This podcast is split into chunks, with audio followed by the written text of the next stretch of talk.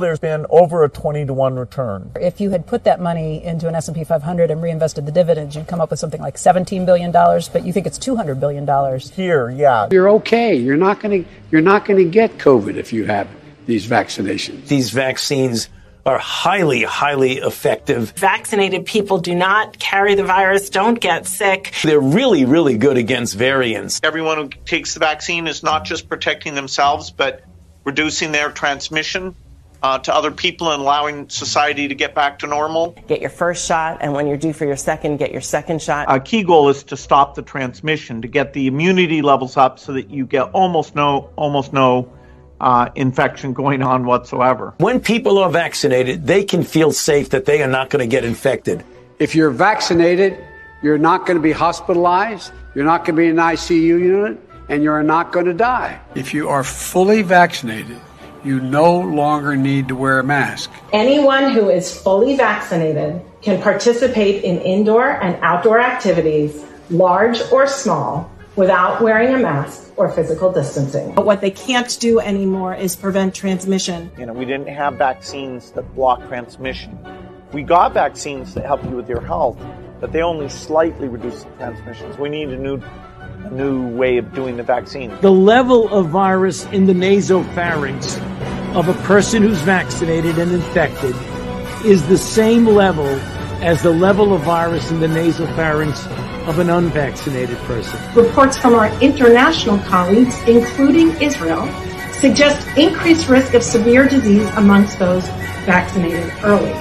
And if you look at Israel, mm-hmm. which has always been a month to a month and a half ahead of us, they are seeing a waning of immunity, not only against infection, but against hospitalizations and to some extent death. A booster might actually be an essential part of the primary regimen that people should have. The plan is for every, every adult to get a booster shot. It's uh, clearly one of the best investments uh, I've ever been involved in.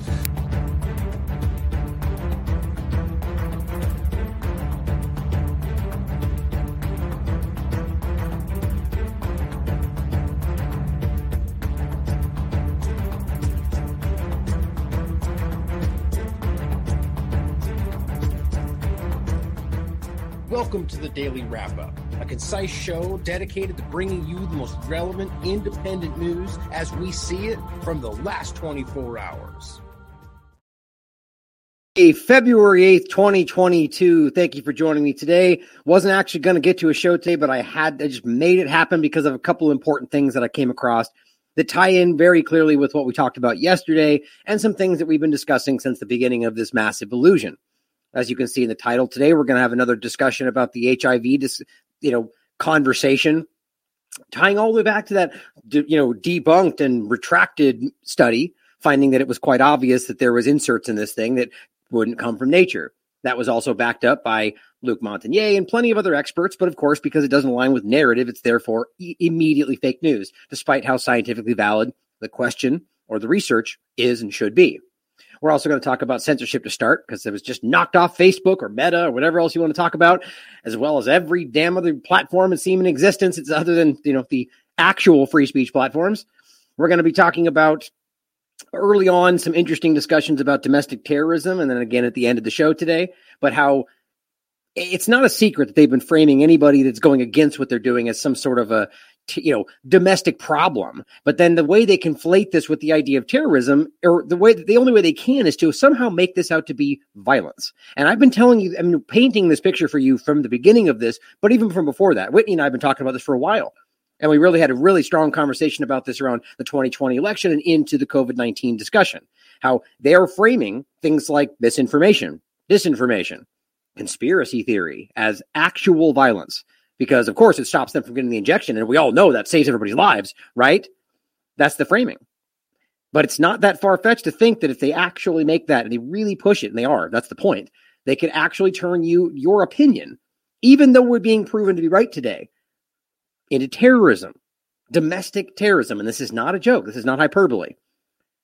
Now we're also going to talk about natural immunity today which you know we've talked about a lot and a lot, I mean, a lot. And we're going to go through this today, not like we have in the past, but I am going to do a very you'll see we're going to do a quick montage, if you will, of just about every single study that has actually been saying this from day one, but in a very quick succession without reading all the points, just showing you all this stuff. For those of you that have been here before, you've seen parts of this before, but for those that haven't, it probably will blow your mind just how many peer reviewed studies there are that literally say from back the beginning of this, or I should say at the very least in 2020 and then beginning of 2021, that this is very obvious. Natural immunity is lasting and durable, robust, and you know, on and on and on. You've heard it all before.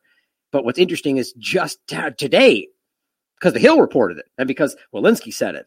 Well, now we're allowed to acknowledge natural immunity. You see, and this is always what I've seen coming. I don't know for sure this is where it's going to go, but my gut tells me, which is what I've been saying to you as I hit my computer. Make sure we're still evened up here.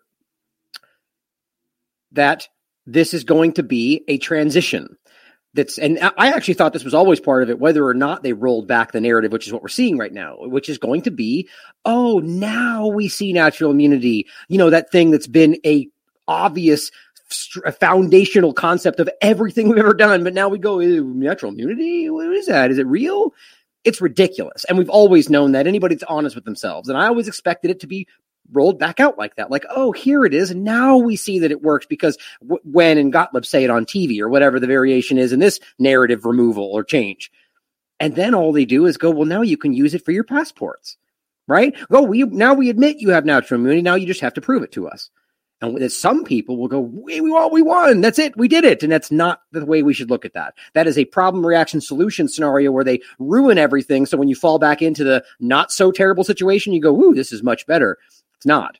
This is the infrastructure they want to build in regard to the digital ID system that they're already rolling out for the entire country. We already talked about that in a previous show. That's directly from your government, a national digital vaccine ID that's coming already. Already in the works. This is about getting you involved in that infrastructure. Then all of a sudden down the line somewhere, they just pull that card too and go, well, now you need the injection anyway. Too late. You're already hooked into it. For many, this may seem like ridiculous conspiracy theory until you literally see the documentation about how they're building digital ac- vaccine identification or the ID 2020 blockchain based, as one of the defectors called it, techno, uh, was it uh, crypto, techno solutionism. I think that's what it was. In any, in any case, she pulled away from it saying this is dangerous. They're tying this to vaccines, and it's all coming out today. So we're going to go through this information today and show you, as usual, how it all kind of ties together with some important stuff at the end around that domestic terrorism, but how that really ties into the Great Reset and where this seems to be going. To start off, you guys are not going to be surprised for those that might not have seen it coming or the saw the previous brief moment of censorship that we just had about a couple weeks ago and before that the intermittent censorship on Facebook we've always had but for interestingly enough we have never yet been censored entirely off of a platform uh, or off of Facebook platform well now we have I can't, I mean, realistically, I don't even know of any platform right now, mainstream, that we haven't been censored from. I mean, it's ridiculous. We're, I mean, we're talking like ridiculous ones like Tumblr and LinkedIn. I don't even know anybody else that's been censored on these platforms. It's, eh, eh, eh, it's just, it blows my mind. And you know what we're doing. I mean, they want to call us fake news conspiracy theorists, but you hear, you know what we're doing. You see the source material. You see the peer reviewed studies that we point to that say exactly what we're saying. It's ridiculous. But here we are with Facebook. Oddly enough, of course, it's not odd at all, with a perfectly coordinated effort. Weirdly enough, timed alongside when Banned.video decided to kick me off their platform too. You know, really a free speech platform over there. Weirdly timed at the same exact moment. Well, exact moment, but same 20, well, it's 48 hour period. Twitter gone. Facebook gone. And TV gone. Interesting and it's gone. For those that know that reference from South Park, finally censored by the cowards at Meta, Facebook. Which, by the way, whoever that one person was that was screaming I was wrong about how it wasn't becoming Meta. Eh, hopefully, we can see that that's correct by now. That it is Meta. They're turned. They've turned themselves into Meta. Facebook is now Meta. They still use both, and there's still Facebook things you can see, but that Meta is what you're supposed to call it now and they hide it behind unverifiable claims of copyright infringement. I mean, look, they're cowards by doing this. They're even more cowardly by not being like, look, misinformation or what we want to say. Now they're hiding it behind copyright infringement. Despite, by the way, my work being legally protected under the Fair Use Act. If you don't know what that is, take a look, look it up. I, I, every single thing I ever posted on YouTube had the big framing right underneath it. In fact, I mean, I actually can just read it to you. I have I have it listed right here where I post this information. You won't be able to see it, but I'll just read it to you. This is this is a disclaimer that I post and still post right now on any video that I post, just because it's a good practice Quote, Copyright disclaimer under Section 107 of the Copyright Act of 1976, allowance is made for, quote, fair use for purposes such as criticism, comment, news reporting, teaching, scholarship, and research. Fair use is, is a use permitted by copyright statute that might otherwise be infringing. Nonprofit educational personal use tips the balance in favor of fair use. The point is, we fall into the news category. They know that. And, and by the way, just so we make this very clear for those that want to pretend they don't think we're news, doesn't matter.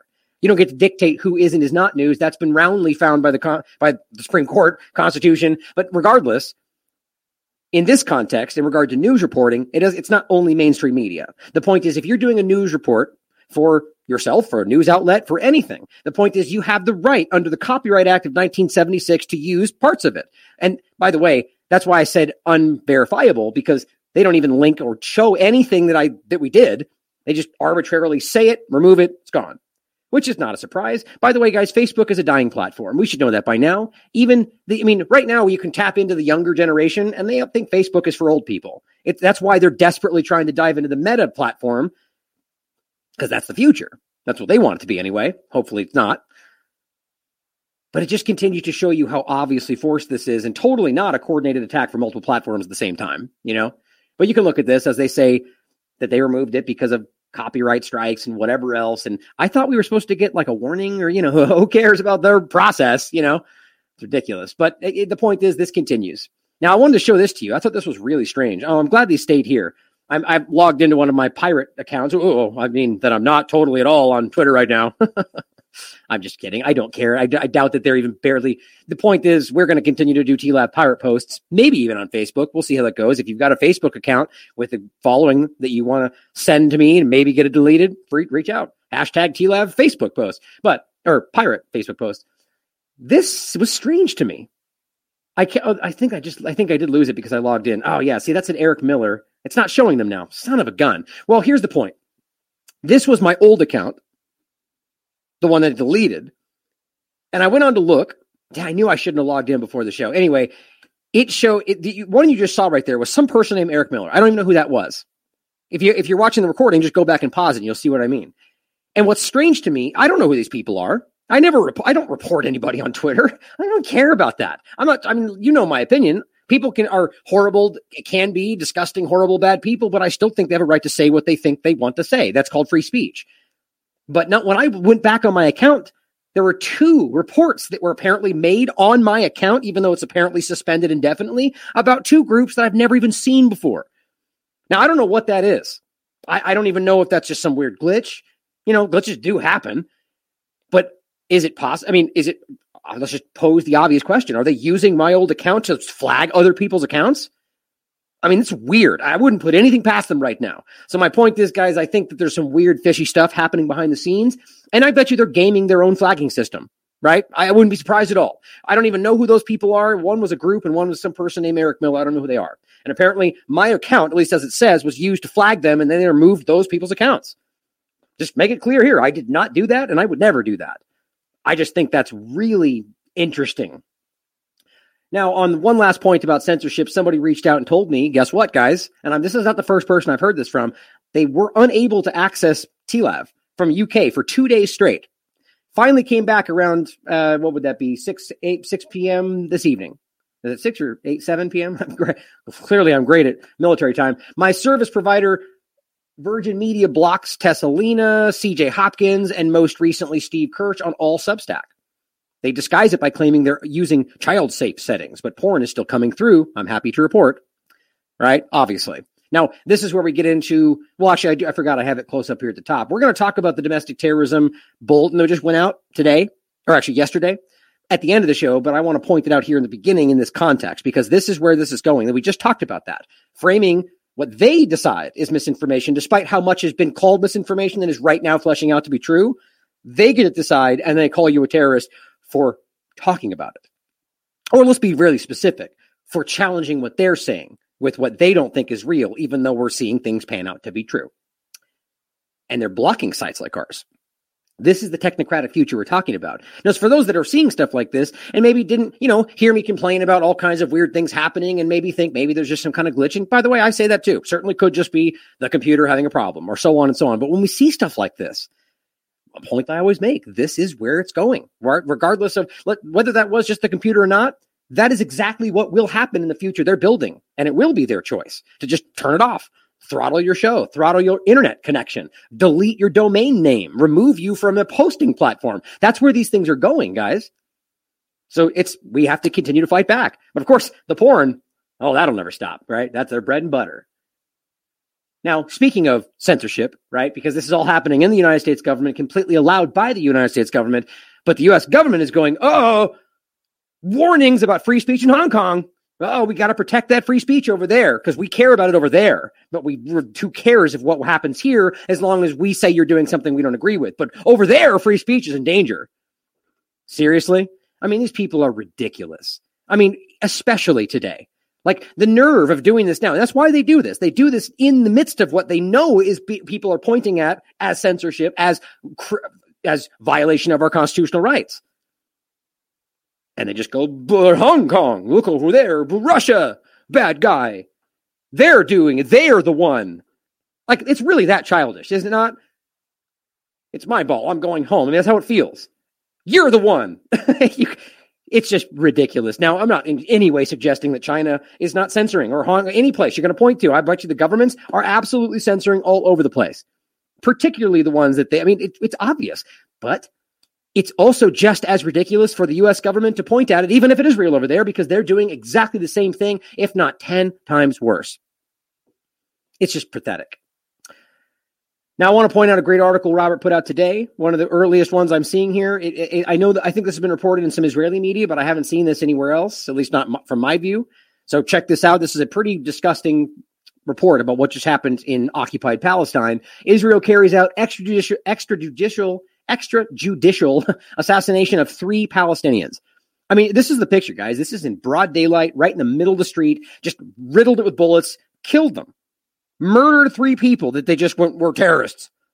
Oh, did you have a did you have a, a did you have a, a, hearing? Did you prove that? Did they go to court? Did you did you read them the no? None of that happened. Of course, in this great democracy in the Middle East, right? No, they just murdered them in the middle of the street and said terrorist, and that's the end of the story. Now, is it possible? Of course it is. But how about we recognize that there's a lot of people in this situation? And actually, when you read the article for yourself, you're going to find out that that's not even remotely what happened. Now, this seems to be a message being sent. Please read this for yourself and understand what's really going on right now in the West Bank. This is not Gaza, guys.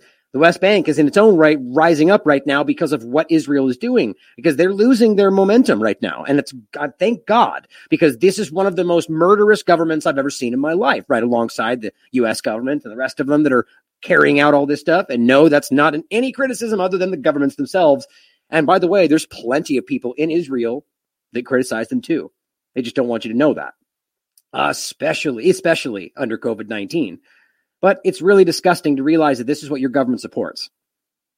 Extrajudicial. This is exactly what they did with Soleimani and plenty of other people. Just because they say bad guy, they just pretend like they get to break the rules.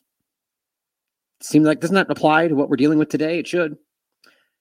Now, before we jump into the HIV conversation, a couple of other things. I wanted to just start out with this in your mind. We'll we'll get deeper in this at the end of the show today. But as of yesterday, the DHS, Department of Homeland Security, issues National Terrorism Advisory System bulletin, which they do periodically or, or often. It says the United States remains in a heightened threat environment fueled by several factors. Like we've never, it, it seems like, and it's not seems like, since 9 11, this country has maintained a heightened threat state all the time forever, despite how much of this is being driven and created and lied about by them themselves including 9 11. But it says, including an online environment filled with false or misleading narratives and conspiracy theories. It's exactly what it says. And other forms of mis, dis, and malinformation. Literally, an acronym MDM. you gotta be kidding me. Now we've got mis, dis, and mal, MDM. All that MDM information out there. That's this is ridiculous. They love their acronyms, don't they? Introduced and or amplified by foreign or and domestic threat actors. Now, in one sentence, you just got exactly what we have been telling you is coming the crossover between conspiracy theory, COVID 19, information they disagree with, the alt right, maybe white supremacist with the foreign actors, right? Because all that ties. Right? When they say conspiracy theory, misleading information, what does the mainstream think? Republican, right? Because that's how they're framing it right now. Okay, so you don't have to say that. So conspiracy theory, when they say that, is what they're talking about, at least in the minds of the mainstream people that are lost.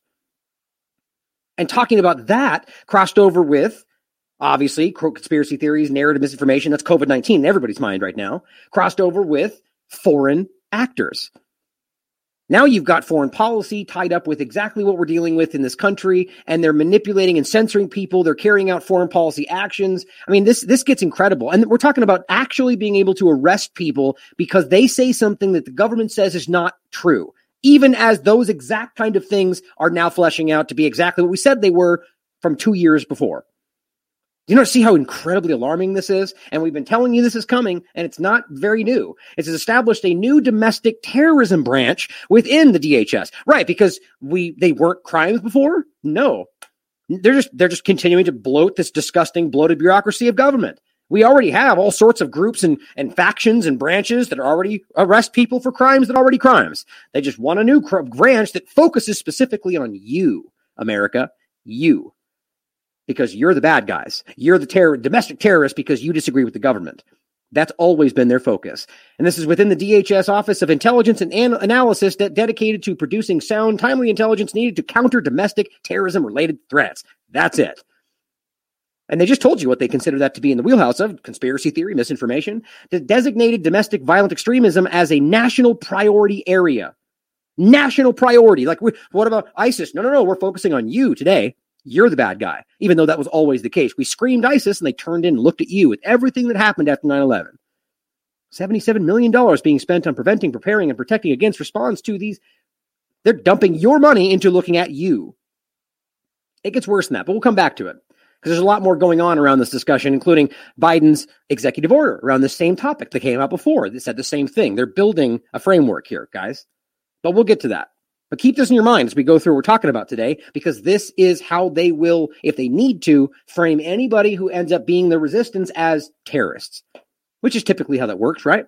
Freedom fighters, Anybody that's actually pushing back against the things they're trying to institute, like in Syria, in Bolivia, in Venezuela, in Afghanistan, in Iraq, and I could keep going for the next 45 minutes, right? Every single one of them, they're like, oh, they're, they're the bad guys as they defend their liberty and country and sovereignty and on and on and on. And of course, that's in no way to suggest that those governments aren't capable and likely have committed exactly the same kind of crimes. That's not the question, though. The question is about whether or not the government of the United States is carrying out their honest actions they claim they are and whether or not they're hypocritical for pretending that it's bad that they do it while they do it all around the world. Right? these are valid questions that should be discussed. But talking about Canada first, we need to recognize that this is where it's all building, not just in the United States. As Slow News Day points out, he's not just calling for a state of emergency. This is in Ottawa. Literally a state of emergency based on the trucking protest. Truckers for freedom. And by the way, don't forget, they're so afraid of this because this is blowing up around the world. And it's not just about truckers. That's just the sentiment they're using and this, to show solidarity, right? Just having some truckers or having a truck and just driving. And it's about protesting our freedoms, the rights to make our own decisions. Not to say vaccines are all bad or to say that we should stop them from taking them, to simply say that I have a right to make my choice, period not political, not angry, not violent. And that's very clear by 99% of what you're seeing around the world right now. And that's why they're desperately afraid of it. That's exactly what they did with the yellow vests. They ignored it until they couldn't, and then they made it out to be bad stuff. It's just pathetic how obviously they're trying to undermine something that threatens them, which shows you a government that's insecure to a large degree, at least around this topic. But not just a state of emergency. Forced forced dispersal of a peaceful crowd exercising their right to assembly and protest. Now, of course, that's not how they're framing it, which is exactly why it matters when you allow the government to frame reality and then create law based on that framing. That's exactly what we're talking about around misinformation, right?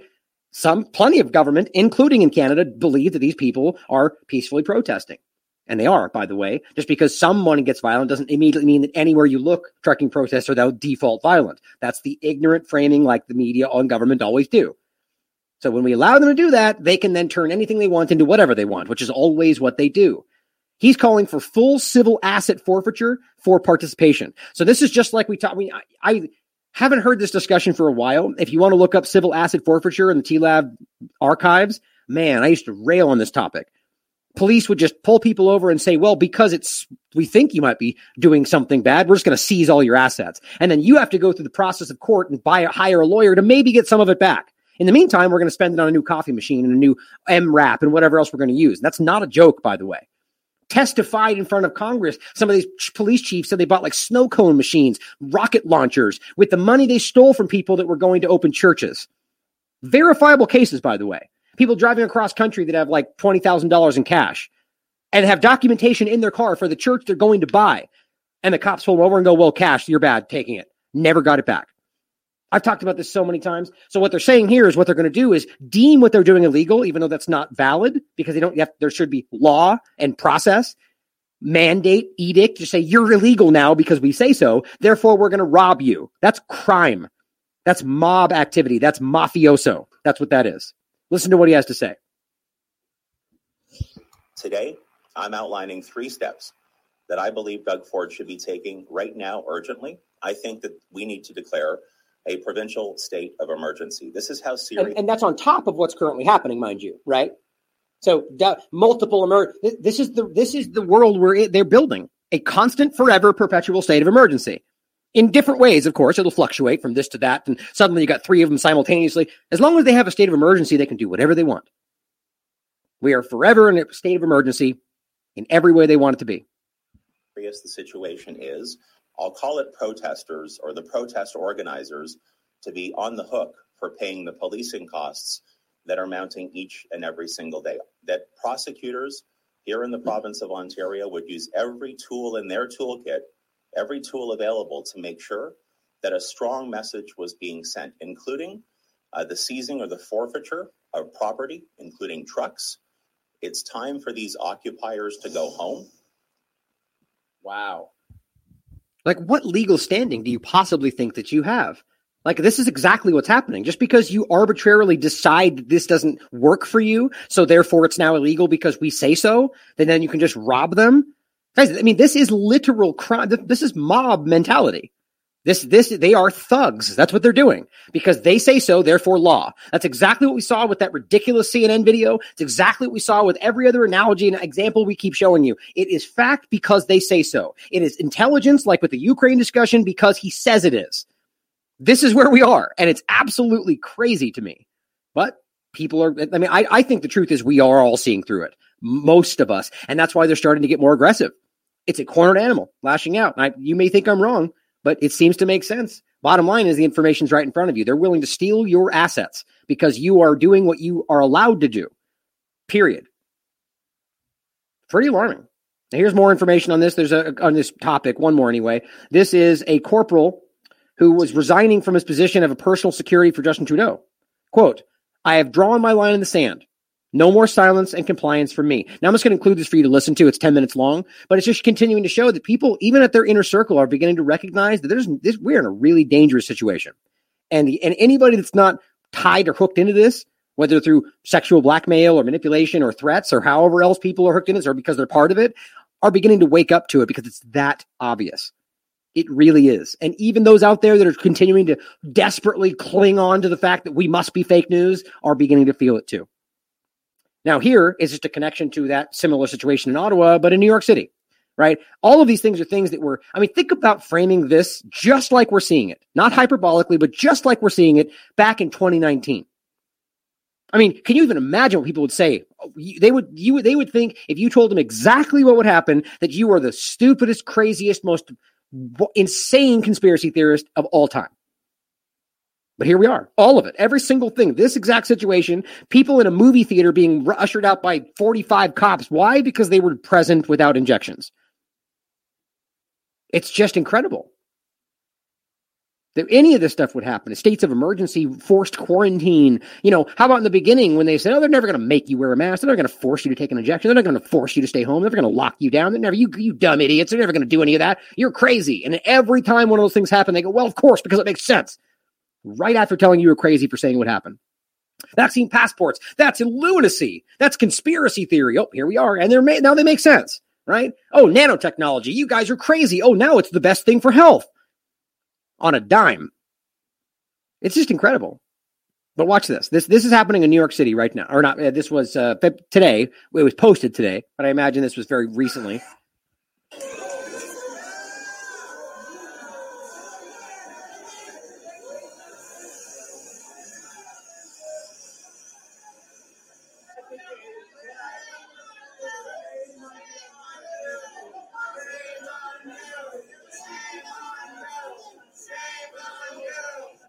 Gross. Don't you see the, the mob? Don't you just love feeling like they're on the right side? That's all this is about. Shame on you for what exactly? For making your own decision? For being, you know, even if you're wrong, by the way, for wanting to decide for yourself what your medical direction should be? Yeah, what a terrible person. It's only because they've been so completely manipulated into thinking that doing this is the virtuous thing, that it's the right thing to do. But yeah, but the even the word the right thing or the right right or wrong, right? That's not as always, le- it's not as simple as black and white. It never is. There's a lot more involved than that, that they've decided and they get patted on the head by the authorities and say, keep doing it. You're the right one. And they love it. It's negativity. This is vitriol. This is, this is not what we should be doing. What you're looking at is the government and the media creating the divide between people, right? Just because somebody has a difference of opinion and does something different, that's not creating a divide. They're not shouting at you that you're the one. I mean, some people may be, but oh, by and large, my point is that the media and the government are the ones creating the division as they frame it as anybody disagreeing with them are the ones creating the division. It's, it's, it's a ignorant sidestep that's easy to see. And if people choose to agree with it because it works for their narrative. Now, moving over to the HIV conversation, which is one of the things that are being ignored while we get this left right paradigm battling. I just saw this today which I found very interesting. Now, we just talked about this yesterday. This isn't the important part. I saw this actually right before I was going live. This is a really interesting statement to me because of how this was presented. Now, to me, this shows a coordinated effort to put something out, let people assume, and then come back around. It's like, it's like they want you to go, Oh, look at that. And then come back around and go, Oh, nope, you're wrong. You know, they want you to hype and then, and they want to come back in and be like, but debunked. Here's why it's not true. And then shut it down. But is it actually shut down? right? It's it's it's a coordinated effort, in my opinion, to do this. Whether or not this the person writing this or the outlet that did it is actually aware of that. Just my opinion, though. As you can see here, it says an HIV variant recently discovered in the Netherlands has existed for decades. Medical experts and fact checkers say it's like okay, so why are they saying that? Because if you remember our coverage from yesterday, we just did this. We sh- it's in the article, and everyone that I saw where it says, and we reported this to you because, as always, we're accurate and dive into this deep and show you the main points, in my opinion. That it says the experts have been finding that nothing to panic about. That this VB variant, HIV, supposedly an HIV variant, has been around since the 1980s and has actually been declining since 2010. And then the question should have been, which none of them are asking, what changed? Why suddenly is this HIV thing that was totally not a worry because of treatment and whatever else is going on, and then tw- and then 12 years later, Oh, suddenly a variant just out of nowhere because of what? Right? It's certainly possible, but the whole point that when they get into it is lack of treatment or whatever else. How about the actual thing that changed? And this is what we'll get into, which caused the, which has plenty of reasons to suggest that this is happening, could have caused this, whether in HIV patients or in people that didn't have it at all that caused this in their body. The point, whether or not, either way you look at this, is it's very clearly something that's from a long time ago. Same with the whole NeoCov thing they pushed out. Well, it's actually 10 years old. So why'd we hype it? My point is, it says this multiple times in this article that it's actually from 2000, uh, 1980, 1990s, 2010. It's been going, it's just been no problem, right? So then why does the Daily Mail frame it as a new super strain? Even as the article itself says it's not new. You get my point? In no stretch of the imagination is it new. It's just suddenly dangerous, they say. So the real point should have been why that's happening, but they frame it as new anyway. I think that's intentional, right? My point is, we then look at this, see the headline, which is what they, that's how they view us, and then go, oh, new strain, HIV, and put all these pieces together, and they swing back around the next day and go, you're stupid, it's wrong, it was been here the whole time, even though that's literally what it says in the article. Most people I saw covering this didn't put, didn't discuss that part of it even though to me that's the most important part. Why are they hyping something that's been there for this whole time? And what changed to make it suddenly dangerous? I think it's very obviously the injection in the mix that's causing things like the variants and causing things like the HIV discussion, which we're going to get into next. And here we all, this is what we just went over yesterday. researchers warned some COVID vaccines could increase the risk of HIV. This is from 2020. As you can see, this is Forbes. I, I show these because they, you can see 2020 right there. They give you the paywall because that's what mainstream media does today. But some of these allow you to slip by. We're using the things like this. Ha ha ha. Now it says some of these vaccines currently in development could increase the risk of acquiring HIV, warned a bunch of researchers on the Lancet Medical Journal back in 2020 in October. Interesting. Now they're not saying this one iteration that specifically uses an HIV insert in the injection. We'll go to that next. That one is a problem. No, that's not what they're saying. What they're saying is, as you can see here, that the vaccine, more than one, by the way, makes use of uh, called an, an adenovirus 5, AD5, as a vector to transport some of HIV's genetic material into the body. Now it says how exactly the vaccine increased the risks of HIV transmission is unknown. So realistically, we still don't even really have a wrap understand this. Now, the whole point getting into, and we're going to play a little clip from uh, Dr. Bailey in a second. That I've said this in the past shows. Historically speaking, very valid experts and highly credentialed scientists, doctors have questioned the connection between HIV and AIDS about whether or not HIV was in fact what was causing AIDS. Remember, we're just talking about an autoimmunity deficiency disorder kind of scenario, right? The same thing we're seeing with in regard to uh, what's going on today after the injections. So isn't that such an obvious, interesting crossover? Why wouldn't we ask that question? Is it not possible? And this is what they were saying back then. That that's what was actually happening and it was being framed as something else. It's very relevant to where we are now, especially from the side of this where we're questioning what's happening. But it says, but a conference convened by the NIH recommended against further use. Specifically using 85 as vector in HIV vaccines. Dr. Fauci himself was the lead author of the paper as even other research points have said, including in this article, saying, you know, why, it's somewhere in there, I read it the other day, why would you use this again? Like, why would you even discuss this and using, and we're, we're talking about the adenovirus vaccines, Johnson and Johnson, it says them right here. Uh, where was it? Right here, including those from Johnson and Johnson, AstraZeneca, right? Why would we use those knowing that this was a problem from before in places like South Africa? There's other experts that are saying that, which is rife with HIV. Why would we use something that's going to potentially cause what you admitted is a problem? And then why then would it not be a problem today? There's nothing that makes sense of that. That seems like a choice to me, does it not? Either way you look at it, we they identified these problems from before, and they said this is a problem, we shouldn't use it. And apparently they said we would they would stop it with HIV.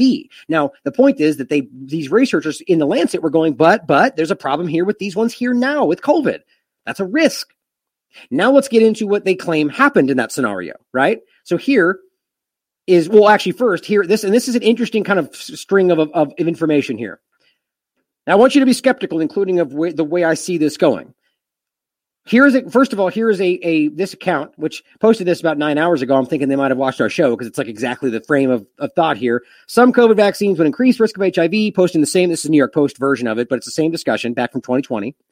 And here's the Daily Mail article from recently saying HIV super strain found in the Netherlands, new, of course, which it's not. Then he points to something more interesting. Actually, and just points down here to the Forbes article I was also looking at. But he pulls this clip out and says, here is an a, a excerpt from BBC. Now, before we get into whether that's really BBC or whatever else, just watch the clip and then we'll get into ver- trying to verify where this clip actually came from. Now, I find this to be really interesting because that it says BBC, and, and then we'll compare it with the BBC article, uh, documentary that seems to be exactly like that. I think, uh, yeah, I think this is the clip. It holds it together and it allows it to stay 100% in that structure that's present on the surface of the virus. The shape of the coronavirus spike protein before the virus meets our cells is what triggers the most protective antibody response. So Keith must make the spike protein in the lab, locking it into exactly the same shape by adding another protein that acts a bit like a clamp. And that protein is a tiny fragment of HIV. Hmm. Well, that's interesting. Okay. So the first thing I thought was, okay, let's find this and make sure this is actually a video right? So, because what that's clearly saying is that they added an HIV insert to the spike protein to be able to make this work for their situation. Okay. That is something that has been dismissed roundly. Except the problem is that that's actually been admitted to but with a different injection they claimed they stopped. Right? So the real question becomes, well, first of all, doesn't we know that did happen, and we'll get into that. The argument is whether or not this is something that's currently being used or in you know could be happening. So let's be clear about that, and we'll get into the breakdown of that back and forth. But I have an interest question about whether this is actually the BBC documentary, and you'll see why. Okay. First of all, you can see it says BBC. So in my research, I'm trying to find this clip. I was able to discover this, which very clearly is BBC. Very clearly is right here. And here's the interesting part about this. This is June 22nd, 2021. Right? And it says how the race for the COVID vaccine was won. Okay. So this would argue very clearly that they're not talking about these old injections and how they made one with the HIV insert. And then later, after this video was made, they then stopped its use, which we'll get into in a second. This seems to suggest to me they're discussing how the COVID vaccine was won. And it's very clearly posted in 2021, which would imply mRNA, not adenovirus. Now let's let, us let us watch this one little part so you can see how it's obviously the same clip or the very least the same video. And you could argue that somebody just clipped this out, altered it, changed it, whatever, but you'll see what I mean. Watch. The spike on these viruses is critical for vaccine scientists because its unique shape is key to the body's immune response. Pfizer first make a copy of the spike gene in the lab, made from a type of genetic code called mRNA, and then deliver this into the body in a protective bubble of fat or lipid. Once inside, oh, I love how they leave out the nanoparticle part of that, right? a cell, the bubble breaks down, and the coronavirus spike is built, triggering those all important antibodies the attractiveness. Okay, so there, that's obviously either the exact same video or somebody altered it, right? For, so far. Now, my point would be first of all, we all, I've done this a thousand times in regard to BBC, and plenty of these outlets do this on a regular basis. They put these out maybe on the TV where they have this long documentary, but then they put out a six minute. Like, let's be clear, this is not a six minute documentary, right? This is a break. This is part of, and I was unable to find the entire thing. Feel free to try to find it. I'd love that. I guarantee the title is different, but if you can, please send it to me. Now, the point is, it's obviously a BBC documentary. It's obviously on BBC, and it's obviously the exact same scenario, right? I mean, we're looking at the same spike protein setup, the exact same situation. Watch it again. Together, and it allows it to stay before the virus hits our cells is what triggers the most protective antibody response. Key, the SPAB, locking. Now, clearly, that's the same spike protein setup, right? So it's obvious that someone either took the BBC documentary or this is the part of it that we just don't see. Now, to get into the second part of this, now, here is something I discovered that really kind of opened this up for why I think there's an um, an effort to manipulate and hide this fact checking TikTok video on mixed COVID 19 vaccine candidate in Australia. Okay, this is posted. Uh, where was the date on here? July 1st, 2021. Right? So this is posted on June 22nd. This is posted on July. So this is right after that. Okay. So we've established this is definitely BBC, definitely that time frame. This is like week, days afterward. A TikTok video suggests that a COVID-19 vaccine candidate in Australia risked infecting people with HIV, the virus that causes AIDS. Now again, let's not let's not forget that's literally what these researchers from the Lancet were openly saying in 2020. Right? So jump forward into 2021 and apparently that's just ridiculous fake news already. Funny how quickly that happens, right? But it says in the video, a narrator talks about a vaccine that contained a protein that is a tiny fragment of HIV. Okay? Lab, locking it into exactly the same shape by adding another protein that acts a bit like a clamp. And that protein is a tiny fragment of HIV. Okay. So we're obviously talking about the same video. Okay. And as a person interview says, there's absolutely no risk from this type of vaccine and there is nothing that makes HIV replicate. Okay. The point is they're claiming one, that this is a, a specifically not a BBC documentary, specifically not a, uh, a, a, vaccine that is currently being used and is and they're talking about a candidate that's a adenovirus that was already stopped in Australia. But verifiably, that's not the case. Even from this clip, we're talking about an mRNA injection. We're talking about 2021, and we're talking. I mean, it's not even remotely a canceled old injection from Australia that's not adenovirus. That's not even close. I mean, that's clear by this doc, this doc, this part of it that's right on YouTube. So something's amiss here, right? It's strange to me. Now, the point is what they're trying to dismiss here is that th- this claim in the beginning that these have a risk of infecting people with HIV. Now, how they debunk this, of course, is what they argument, their argument, and we'll get into that in a second, that they're saying, well, no, it doesn't infect you with HIV. It just gives you an HIV false positive. Well, okay, well, there's a lot to dissect in there, or really just to break down on whether that's actually what's happening or just a self serving argument. So I think it's pretty clear so far that we know for sure, because right now they're admitting in this that this was a vaccine candidate that did have this situation. They're just claiming it's not the one that's currently there. Right? Here's their, in short, an attempted COVID vaccine that contained a fragment of HIV protein was dropped because it led some false positives in HIV. Okay, they're admitting it happened.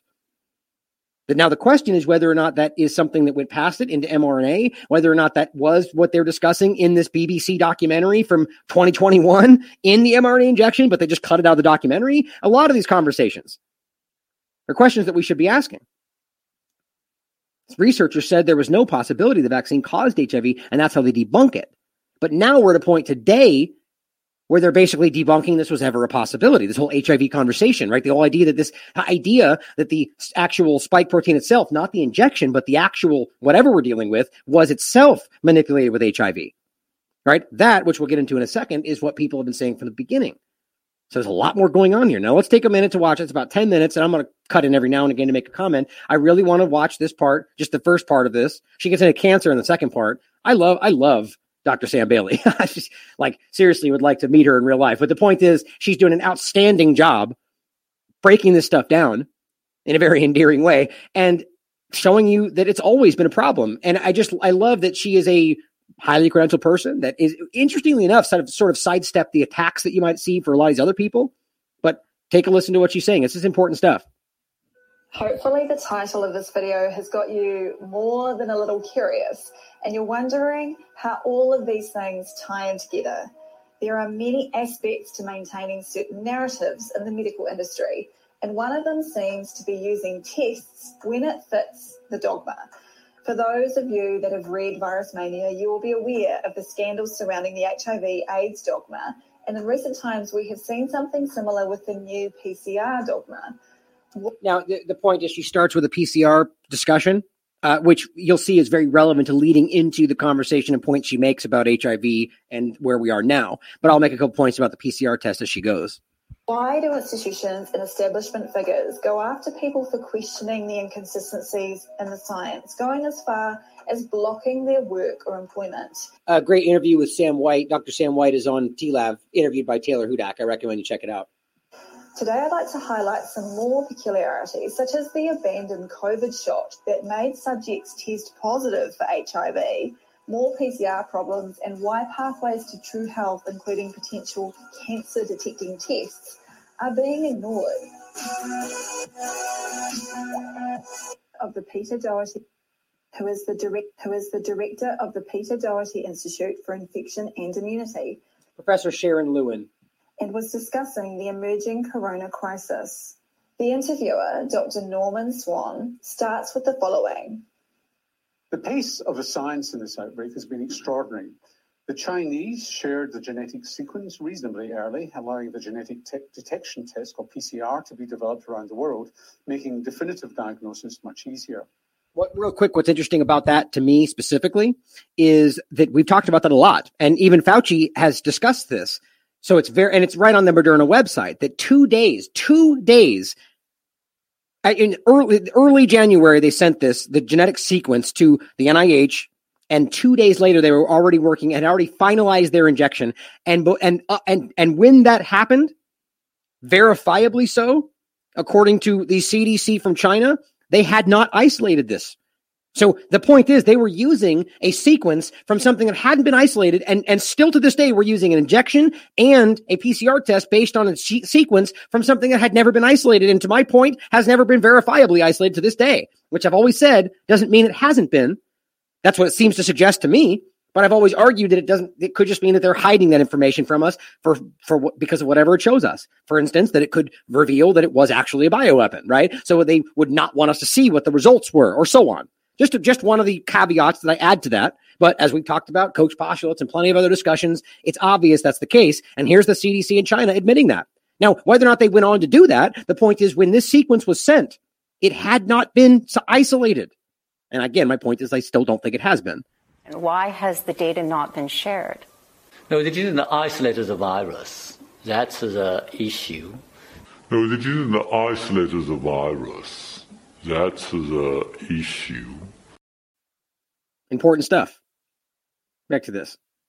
Well, I don't know about that, but at least he goes on to ask Professor Lewin to clarify this. First of all, my assumption there that the, the diagnosis is definitive using this genetic amplification test. Is it definitive? And what's crazy to me, guys, is these are experts. You know how easy it is to look, and this isn't some fringe discussion. You could look this stuff up from plenty of valid experts that are telling you, like, this has purpose. It's always had a purpose and a use, but it's in no means even remotely definitive, especially when you're dealing with what we're dealing with today. It's, it's just baffling to me. How do I know that? And this guy does. I mean, it's just, it's incredible because they have tapped into what they believe is the right people to trust. And that's how they think intelligence works today. Or that's my opinion. Otherwise, why wouldn't they just do their due diligence? And I'll, I'll show you afterward for those that are already going, he doesn't know. I'll prove it to you next. They're pretty good actually when we look at for the genetic code or use something called PCR to diagnose an infection. Um, you can design the tools you use to detect the whole family of viruses or the specific Wuhan coronavirus that we're talking about. So they are pretty good, but every test is not perfect. Some tests um, diagnose a positive when you don't have the infection or miss an infection. So we as with new tests, we take a while to understand how robust it really is. But generally, PCR based tests are highly specific and pretty accurate. That's interesting. She says it takes a while to understand how robust a test is, but with Corona, they were rolled out straight away. And what does robust mean? I don't think any test should be introduced without knowing their positive and negative predictive values. Right. What is the test actually for? Professor Lewin mentions specificity, but is probably conflating the analytical specificity of the test for genetic sequences with the diagnostic specificity of the test for the condition called COVID 19. I talk about this in my video, Behind the PCR Curtain. Unfortunately, the interviewer doesn't press her on any of these vital points of the corona narrative. In any case, today we want to focus on what happens next. I mean, it's revolutionized HIV diagnosis because you're able to detect tiny, tiny amounts of the virus in your body. Actually, we don't use the PCR based Oh, tests don't for diagnosis. No, we, we largely use antibody tests showing that your body's made a reaction, and that has an extremely high. When we look at testing, we look at two things sensitivity and specificity. Sensitivity determines how many positives you identify when someone has it, and specificity says how often you might make a mistake or diagnose someone with it when you don't have the actual infection. So we use an antibody test for diagnosis. So Dr. Swan seemed to assume that because the PCR was being used around the world for the apparent diagnosis of coronavirus infections, it must be used to diagnose HIV infection. After all, we've been told that HIV infections have been circulating for decades. And Now, that's an interesting thing to, to focus in on. I'll take it back a second so you don't lose your point. If it's been circulating for decades, what it's interesting that all of a sudden it just suddenly mutates into this extra dangerous thing. Now, that's certainly possible. But why don't we ask the obvious question? It seems to correlate with the COVID scenario, which they dismiss because it can't be, even though it correlates, that the injection being given, that obviously what we're talking about here has some weird connection to HIV in general, or just, as we know, very clearly leads to immune dysregulation, lymphocytopenia, which is seemingly very similar to what AIDS looks like in general. We sh- shouldn't we ask that question, right? The connection here.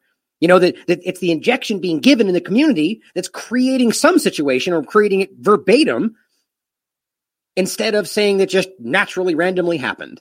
Why? Because of the unvaccinated somehow, right? That's actually how they're trying to frame this. They, these HIV patients didn't treat themselves. And so suddenly it exploded into a dangerous variant just like that. Yeah, 20, for 20 years, nobody's done that till now. Come on, guys. We can't be this childish, especially those people out there that want to believe that they're telling you the truth. It's basic. For those that were screaming, it's just common sense about the cloth mask that you now know don't work. Think about it in actual context here. It's just common sense. Professor Lewin has just assured us that the PCR based tests for the apparent diagnosis of coronavirus infections, it must be used to diagnose HIV infection. After all, we've been told that HIV infections have been circulating for decades. And Professor Lewin has just assured us that the PCR based tests are highly specific and pretty accurate. Obviously, he got a bit of a surprise when he was mildly chided by the professor who said that no, the PCR is not suitable for the routine diagnosis for HIV. He's inadvertently stumbled on the doublethink world of PCR and infection. Exactly. We use it and we don't use it. It all depends on what we want to see. In fact, this problem with PCR. Now, that's a really important statement she just made right there. It all depends on what we want to see. Now, that what she's referring to is whoever's in control of where and how they're used, right? So, of course, when we want to have a situation like this, PCR is inserted. When we don't, well, we don't use that. Now, that may change, right? But I'll, you'll, I'll, make a point one second before we continue on. I think let me finish your thought here about you might know where I'm going with this, that this is something that has been shown historically to create this exact situation, right? So that's the point. They know it's a tool that can be used just like this. And I think it is today. Has been long known about. A meta analysis of available studies by 1996 stated in its conclusion the PCR assay is not sufficiently accurate to be used for the diagnosis of HIV infection without confirmation. Now, why would that be different for today? It's not. That's her point. So perhaps we can forgive Dr. Swan for being confused that the PCR was reported as being accurate for the so called novel coronavirus, but not for one that has been researched for decades. It was a shame he didn't press the professor on why this PCR application for apparent viruses seemed to be rather inconsistent. Right. In fact, he could have probed further to try and elucidate any historical examples of alleged epidemics where PCR was found to be reliable. Any at all whatsoever. Somebody please take her up on that challenge. You'll find out quite quickly these things are not even remotely what they've sold them to you as. Now, for the second part of the story, we go to March 2020. Now, before we get into this, I want to make this point about what she's saying there, right? That it's simply used how however they want to apply it, right? It depends on what they want to find. Paraphrasing, as she said something slightly different, but it still makes the same point, right? Well, first of all, this is the same PCR test that we just discussed, the one that's right now being rolled back in real time in the media, right? This is what Mark Dolan just said on, on GB News.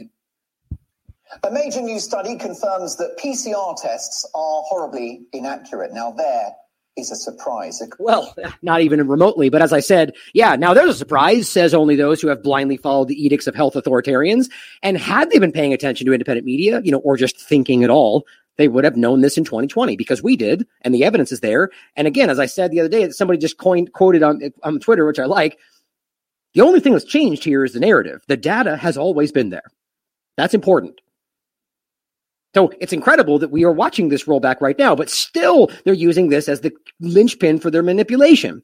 Here is a point to bear with me for those that haven't seen this. I'll go through it quick. This is important for those that have not seen this yet, and it's on the way back machine because this thing is constantly being removed. Faith, faith, it's a New York Times article from January, January 2007. Faith in a quick test leads to epidemic that wasn't. Can you guess what test that was? As it reads, this is the story of the epidemic that wasn't. For months, nearly everyone involved thought the medical center had had a huge whooping cough outbreak, also called pertussis, with effective ramific- extensive ramifications. Nearly a thousand healthcare workers at the hospital in New Hampshire were given a preliminary test, furloughed from work until their results were in. 142 people, including the doctor herself, were told they appeared to have the disease. Thousands were given antibiotics and vaccines for protection. Hospital beds were taken out of commission, including some in intensive care. Sound familiar? Then, eight months later, eight months, that's half of COVID so far, give or take, healthcare workers were dumbfounded to receive an email message from the administration of the hospital informing them that the entire thing was a false alarm. The whole thing, all the injections and the lockdowns and the quarantine, everything they did, false alarm. Now, those things did happen to a small degree in these contexts where people were, you know, told they were sick and they weren't allowed to come in, and people were put in intensive care and hospitals and antibiotics. It all happened. Not a single, not one case of whooping cough was confirmed with the definitive test growing the bacterium, Bordetella pertussis is whooping cough in the laboratory, which is not what we're doing today. Instead, it appears the healthcare workers probably were afflicted with ordinary respiratory diseases like the common cold or the flu or whatever else they want to reframe using this test. See where this is going? Or accidentally, you could put it that way too. Now, as they look back on the episode, epidemiologists and infectious disease specialists say the problem was that they placed too much faith in a quick and highly sensitive molecular test that led them astray. Spoiler alert, it was the PCR test. Back when they were still using the acronym, even polymerase chain reaction, it was new. Dartmouth, the decision was to use the PCR test.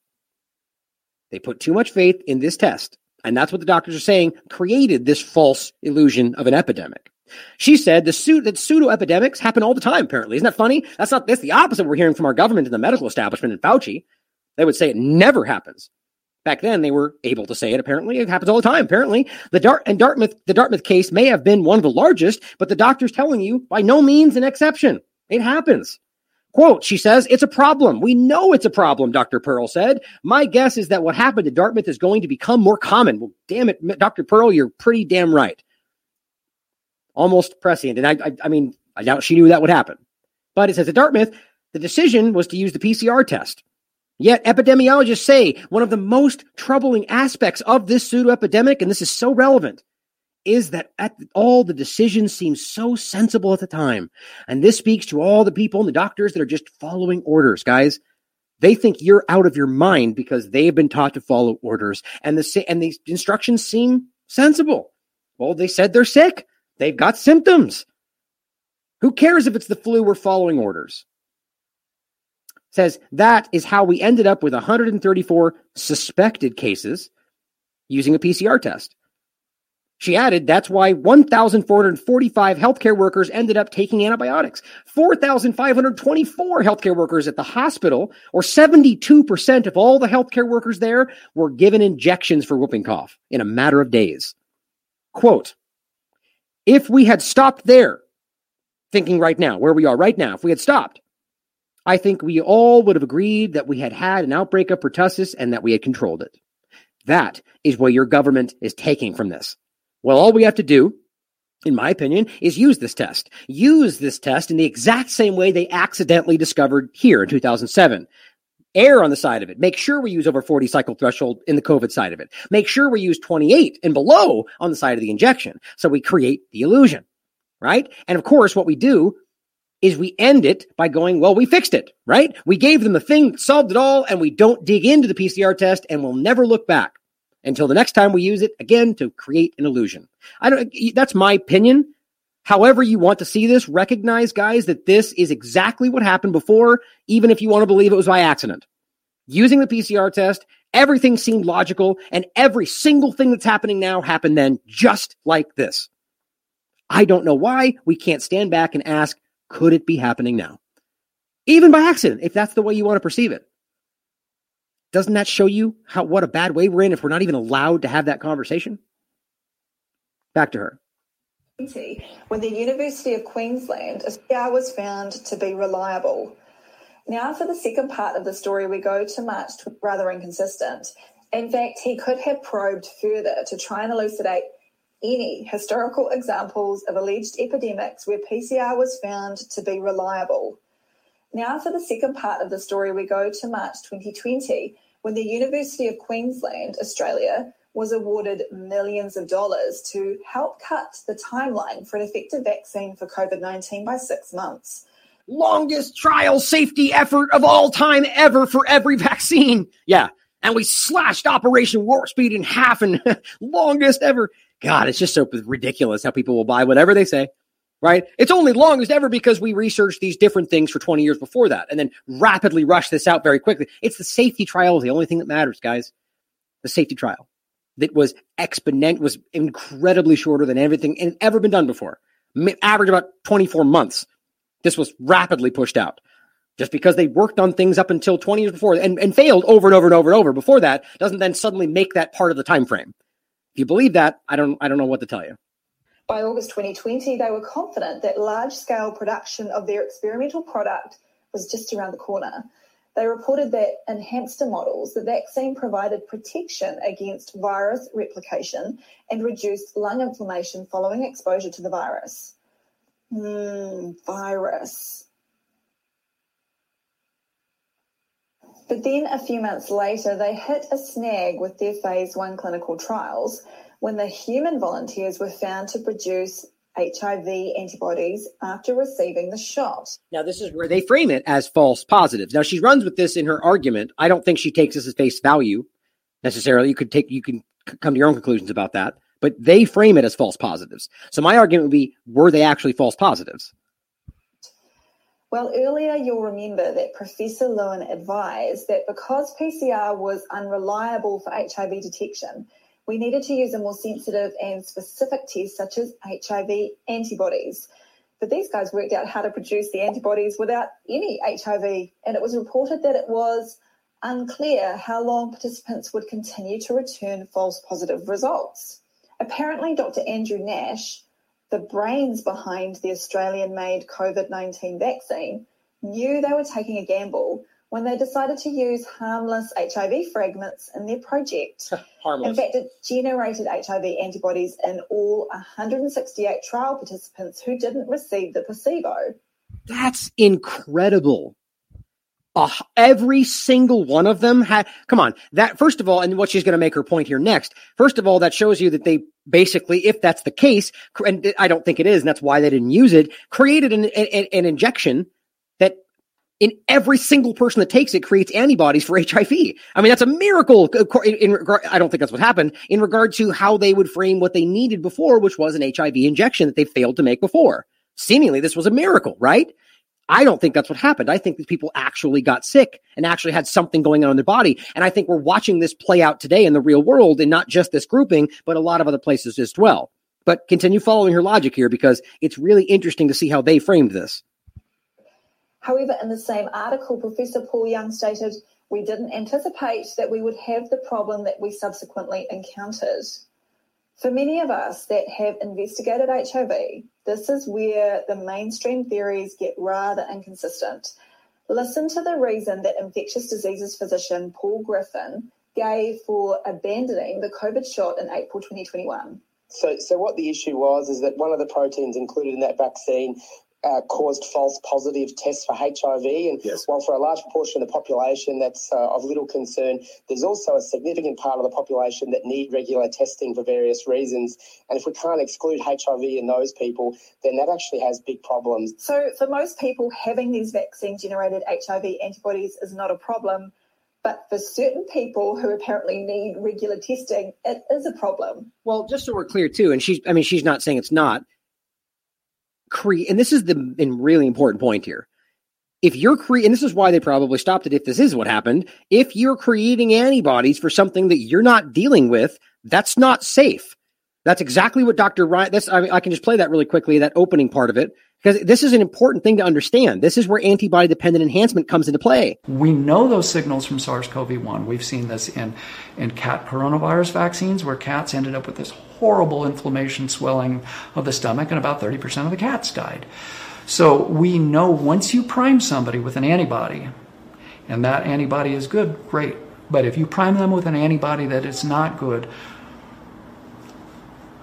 sit back and pull out the popcorn because we're going to be seeing something horrific happening immunologically to a population down the road.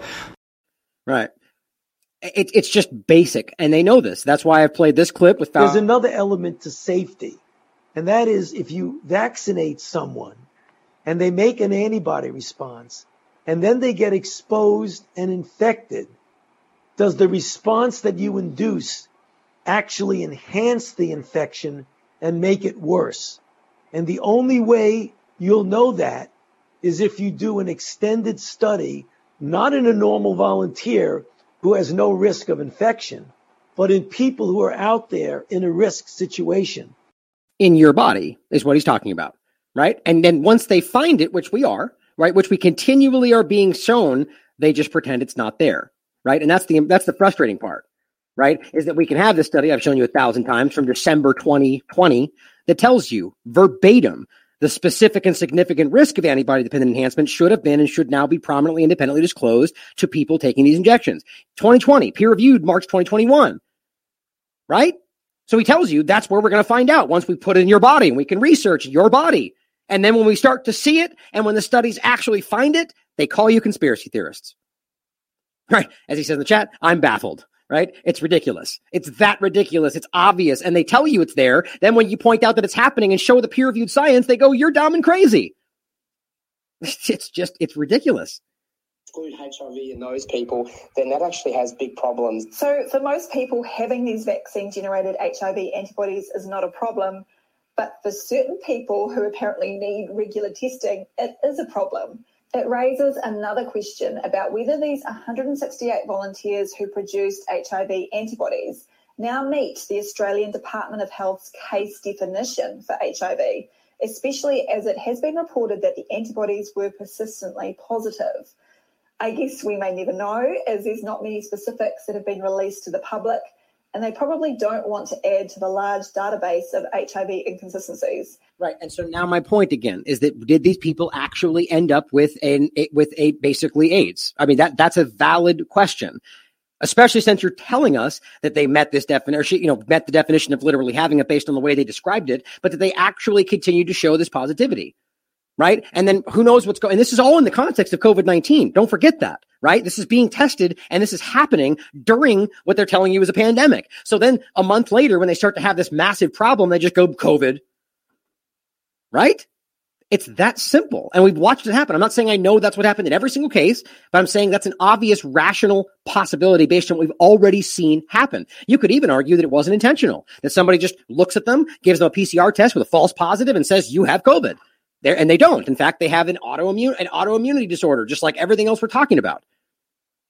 It's it's it's irrational questions that should be posed that are being refused to be asked by the mainstream. We know that if anyone has a positive HIV antibody test, they cannot donate blood. So if any of the volunteers are watching, please get in touch with me and let me know if you are still allowed to donate blood. We can see that arbitrary definitions regarding HIV have been going on for years. In 1990, the CDC commissioned a report titled Methods of Surveillance for HIV Infection at US Sentinel Hospitals.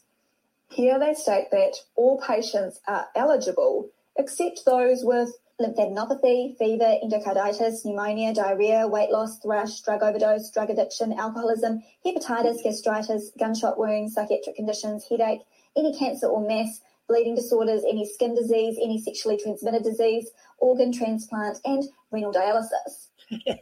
just cancer alone takes off like 66% of the population. I mean, that's just her point is she's going to say next. That's, that's intentionally whittling down your group to how exactly you want it to be. That's most of America they just listed off right there, or most of the world for that matter. Now we need to add abandoned COVID shot recipients to the list. I mean, what is going on here? This kind of selection bias clearly makes the HIV antibodies appear much more specific than they actually are. Yep. Maybe I'm going out on a limb here, but I wonder if the abandoned COVID shot has added another problem for the HIV establishment. My suspicion is that the generation of the HIV antibodies was an embarrassing surprise to them, as up to that point they were very excited about their vaccine. And now that they have worked out how to generate these antibodies, shouldn't this be an important development for the HIV vaccine that has been promised for decades? Right. According to the mainstream theory, when someone gets HIV, the antibodies are generated too late as the virus has already invaded the cells. But the University of Queensland team showed that they could generate the antibodies in healthy volunteers. Professor Lewin informs us that the antibodies tell us that the body has made a reaction to HIV We'll wait to see how this one is classified in the official archives. To continue the theme of HIV popping up in potentially troublesome places for the HIV AIDS establishment, we now move to the area of cancer. Right. Okay, I was making sure that was the end of it. Now, th- this is a really interesting part. Now, the rest of it's very interesting. I, I recommend you follow her work. She does a great job. What's interesting, though, is think about what she's describing right here. And first, and this is my point is not to suggest that I, I trust this injection or anything they're making remotely, but simply that they have been promising, as she pointed out, an HIV. By the way, they've been working on the mRNA platform to make HIV and other injections and failed repeatedly up until now. Right. So here they are apparently backwards stumbling into a miracle as they would frame it, or, or rather as they would want if this was done before COVID, would have been framed like that. I mean, I, I, shouldn't say that. Who knows? The point is, based on their narrative, creating an injection that creates antibodies for HIV should be a miracle in the context of their discussion. No problem. No, no one to get them sick. Don't, don't have to have antibodies happen late, as she discussed. If you just naturally get it, the point is, it should be the hue. They just discovered the HIV vaccine, but that's not what happened. They removed it. They quietly shuttled it away, and they, you know why? Because COVID nineteen was the end game. That's the only thing that seemed to matter. And it was, and or whether it was just money or whatever else, you dropped something that you've been telling people you needed forever.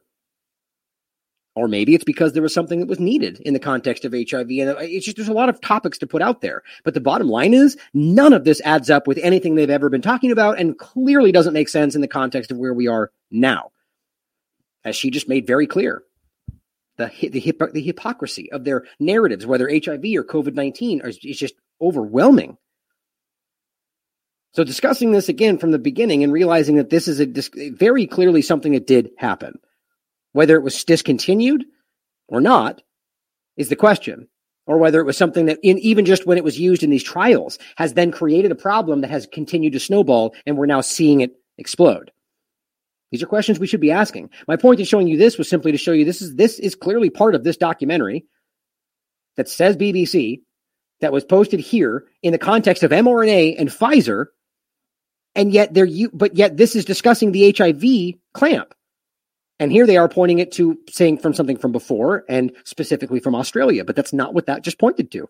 So something's amiss here. There's something happening, and I'll, I, you know, ultimately, as always, I'll leave it to you to make your own decisions about. But clearly, what we should be concerned about is what it's creating and their lack of informing us in this regard. Now, I talked about this yesterday in my in my show entitled COVID Vaccine HIV Connection, the Booster Time Bomb, Canadian Government Tyrants, and Debunking CNN's Debunk. Go out, check it out for yourself if you want to see the more in depth discussion about these articles and the history behind it. But I think it's very obvious with things like this to finish this segment that there's something going on here, whether it's with the potential bioweapon itself or with the, inje- the injection that is creating the situation. However, you want to look at it, this kind of scientific research, which you should look at, regardless of whether they withdrew it, because is is important. With people like Luc Montagnier saying it's obvious, with other people saying yes, it's a no brainer to see this and look at it and say tell that it was manipulated. The point here with this study is that these are being pulled by editorial teams. Regardless of who pulled this, dive into it and look at the research for yourself and walk away realizing that there's nothing invalid about what they're finding. They just did, it was inconvenient. And then realize when this was pulled back in 2020, think of how much has now changed since then. Or think about everything else that we just discussed. Think about Forbes talking about this, saying, look, this could actually increase the risk of HIV infection. Or the fact that they're admitting that, yes, this did have HIV inserts in these injections. And the point being is that why would that not make sense or be valid question when you're talking about making this the same as what the natural very or natural isolate or whatever uh, natural strain is. The whole argument is to make the spike protein in the injection the same so it actually works. So adding the HIV insert to the spike protein in the injection would seem to suggest that it needs to be there so it works for the same thing in the wild that has an HIV insert. Just a little logic from my mind, but here we go. Here's what it says. From 2020, we found four insertions in the spike glycoprotein, which are unique to the 2019 to, to, to SARS-CoV-2 and are not present in other coronaviruses. Importantly, amino acid residues in all the four inserts have identity or similarity to those in the HIV1 or HIV1 different to very HIV variants.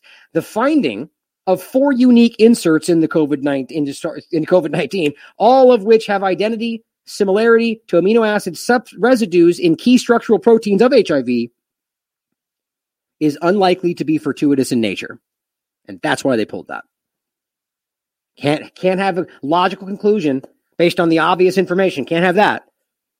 And, and then also realize that they then from there suddenly started allowing the conversation about a lab leak right? So now this has been removed because of their unwillingness to allow that conversation. Now it's been allowed, and plenty of people on all sides are going, that seems like the most likely reality. And here we are with this article still removed, despite how valid it is.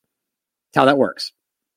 The point is, there's plenty of evidence to suggest there's something amiss with the in, whatever's circulating or whatever's in this injection, and why we're now seeing this weird explosion of what they're saying is HIV super strains. My point from before is: is it a super strain of HIV? or is it an injection being circulated that's causing a immunodeficiency disorder or a immune suppression or whatever we're talking about that's being framed that way or is it hiv people in the world that are getting infected with this or get excuse me getting the injection and causing the dysregulation of the immune system for a person that already has a serious problem with their immune system and then that creates massive variant explosion just like we saw there's a lot of possibilities but none of the valid logical ones are being discussed in the mainstream they're just citing narrative and telling you to run with it that's how this works sort of like we're seeing with natural immunity, right? That now we can talk about it, right? Now you can. Go ahead. We give you permission to talk about the thing that we've always known is there. The Hill reports the CDC is finally recognizing, in quotes, natural immunity. Legislators should follow suit. Unbelievable. I mean, even even the Hill article is interesting in a lot of ways now, the only reason I say it like that is because I think that the they're pointing it out, which many aren't. But nonetheless, the Hill, in my opinion, is playing a very important role in this by acting like they are, in my opinion, fighting or calling out what they're doing, but then at the same time toeing the line. And this is where we get into the shell game, the sleight of hand, as the Hill makes a very on. Of course, well, now we can just prove our natural immunity, and then we're good. We win, don't we? Yeah, that's them toeing this line. The CDC is finally recognizing, and they put it, why put it in quotes? What in the world are we doing here? This is the, this is the most class. This and by the way, even in their article, they point to how that is what even injection technology is based on the and trying to emulate, which means they never. It's not as good. Natural immunity is always, always, always, always better. The only argument that they used to make as well, because the risks, you get sick and you could get sick and could have problems. So therefore take this injection that's not dangerous, but except that's never really been the case. And it's very clearly not the case today. But now they've just turned it on its head and said, well, no, these are better. What is natural immunity? Does it even exist? And people buy that. God knows why. Now, again, it says they finally acknowledge the strong protection provided from immunity after SARS-CoV-2 infection. And they've listed, they write so-called natural immunity so called. I mean, that's that's that's the Hills framing. Interesting, despite how they frame it later down. I just think that's interesting to me. This is probably refresh while we're going. And we've shown we've shown you this before. This is a, a Mother Jones article from May 12, 2020. This this was this I mean, this for me will go down in infamy. This is the most of all of them, the most ridiculous. Anti-vaxxers have a dangerous theory called natural immunity. Now it's going mainstream, says Kiera Butler. Ridiculous. I mean, laugh out loud, go hide in a closet, ridiculous. Like you are ridiculous. How in the world that you think you, and this is supposedly a health writer. Good God. But going back to this, it says the authors explain that before the emergence of the Delta variant of SARS CoV 2, recent vaccination was more protective against new infections and natural. No, not true. We've debunked that 10 times over, but they're just desperate to keep you going forward so we don't look back. All they want you to think is Omicron changed everything. No, they already came out and admitted that Delta stopped working, transmission wasn't working with Delta. They're just hoping you kind of don't remember that. But it says, however, after Delta became prevalent, natural immunity was more protective against infection than vaccination. So, for those out there that are bleeding that we're ridiculous, take a moment and absorb what they're telling you that even the CDC is now saying, even though they pretend it's only in the current context, which it's not, they're telling you natural immunity is better than getting the injection in the context of Omicron right now, or even from Delta. After Delta became prevalent, natural immunity was more protective against infection than vaccination. Now, you should know that by now because of what we keep seeing in all the reports that are giving you honest breakdowns in regard to the cases, at the very least. It's exploding. The United States, it was something like 70% of the cases were in the fully injected. They just claim, well, their, their severity is low. Well, I disagree with that. But even if that is true, That's still a pandemic of the injected as they continue to spread it more than anybody, which is what is creating the the mute the variants as they claim. Simply the transmission, not just by unvaccinated people. It's just transmitting it, and who's transmitting the most according to their narrative right now in the data? The fully injected and the boosted, by the way. In Scotland, even with the triple booster, they still have a higher risk per 100,000 they do for the one or no shot. But they hide that from you. Now, it goes on to say during the Delta wave of COVID, the incidence of SARS CoV 2 infection among those with enhanced immunity, meaning they have injections and prior infection, was 32.5 fold lower in California. Lower. How does that even remotely line up with what the CDC has been screaming about? They're telling you that if you had natural immunity, then you got the injection, you suddenly had a 30 plus lower immunity than if you just had natural. Why in the world would you put you be you're pushing that on people, knowing that it's going to hurt them?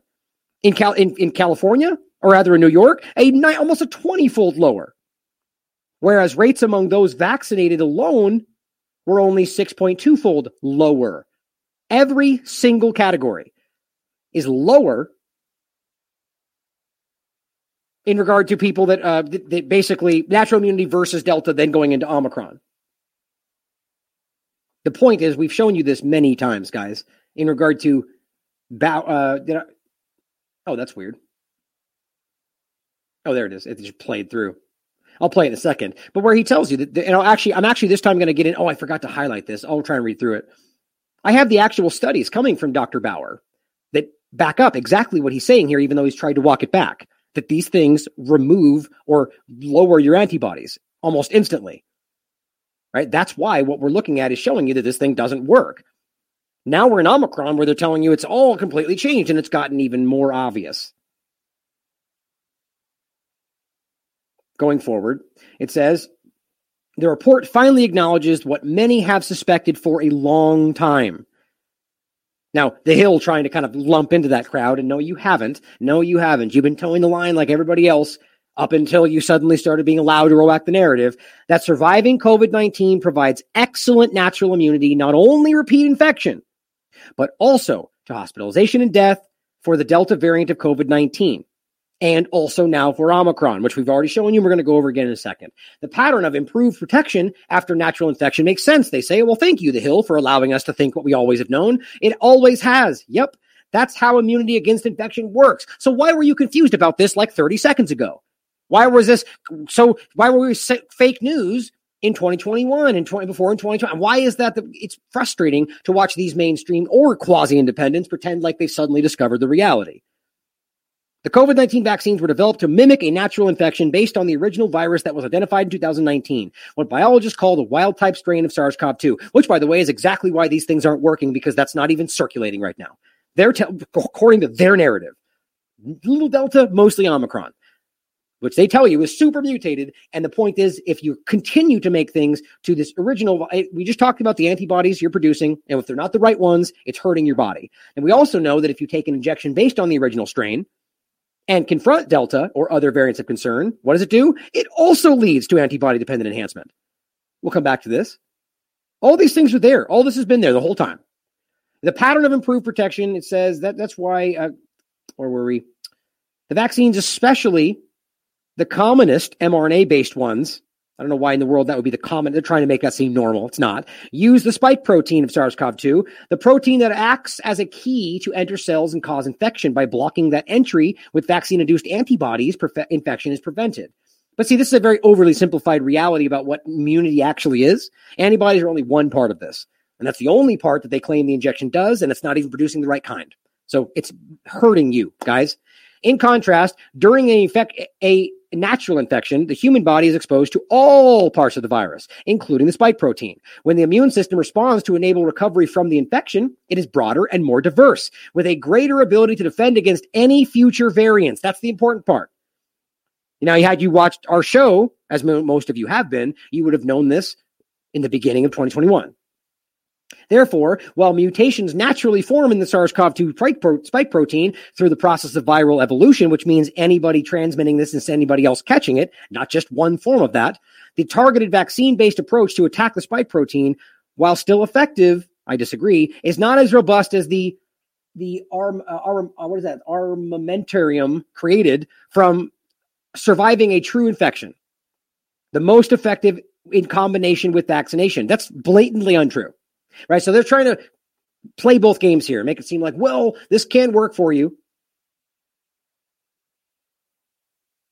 I'll make sure I didn't read that incorrectly at the last part. So it's saying that the targeted vaccine based approach to attack the spike protein, while still effective, is not as robust as, as the armamentarium created from surviving a true infection and most effective in combination. Now, see, that's not true. It's not most effective in combination with the injection. It's just not. That's the problem is we're seeing things like this where people have, or even the other discussion we've shown where they people have immunity and they take the injection and it hurts their body.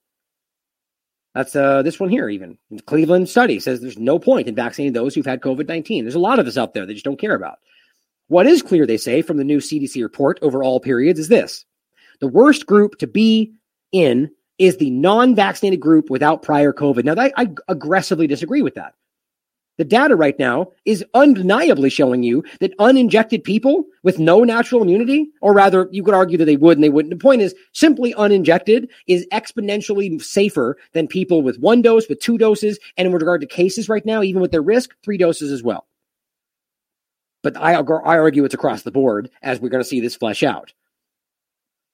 So the point is, the data shows you the opposite of that. But all they're trying to play is this game where they somehow include the injection in that. But it says that group is the most likely to be infected. The non, but see, that's not true. Like this is, guys, we literally just went over this. I mean, let's just, let's just show you last one. Uh, I guess we'll just go to this. Oh, this isn't. Uh, I mean, it, it, let's, let's hear. This will be easier not to find it as fast. But this this will be the UK data. It's the same point. I'm probably going to do this tomorrow again. But we'll just go just going to the breakdown and the UK case breakdown for the risk per 100,000. It's even worse in the UK in this in Scotland. But you can see these. Oh, look, they changed these. How, let me see. How do they even get away with that? These are different than when last time I looked at them. And this is the same report, hasn't updated.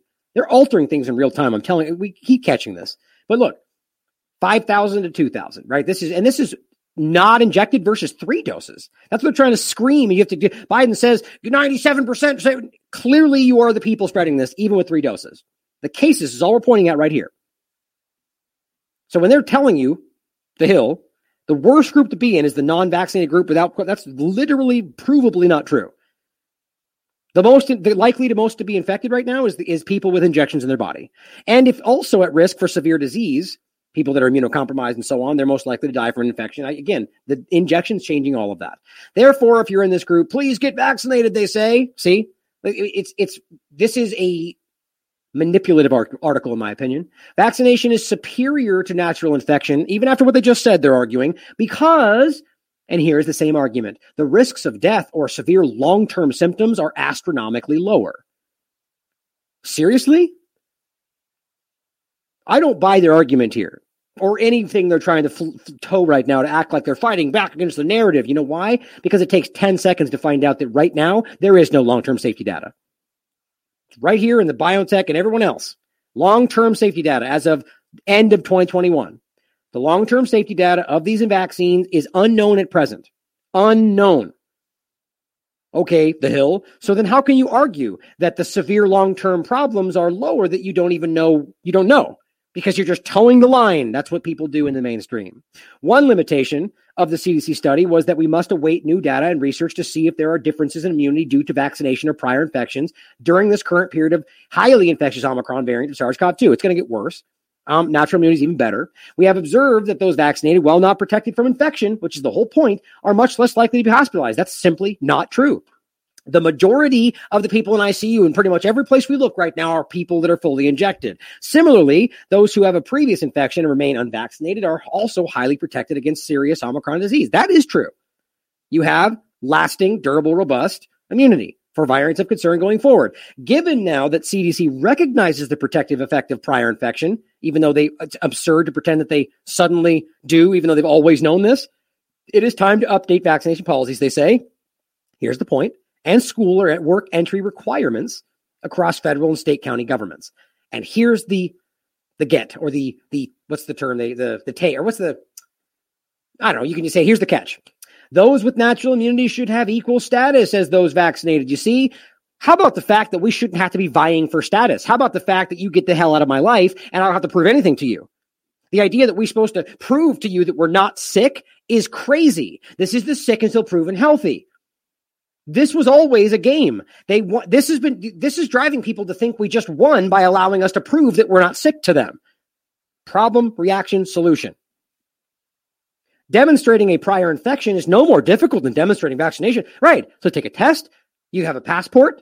You can scan your QR code that says, nope, I've got natural immunity and I have to test every two weeks to make sure it's still there. That's crazy. Many European countries recognize that immunity due to prior infection is equals vaccination. Right, but except they make you test to prove it, which should be the last thing we allow.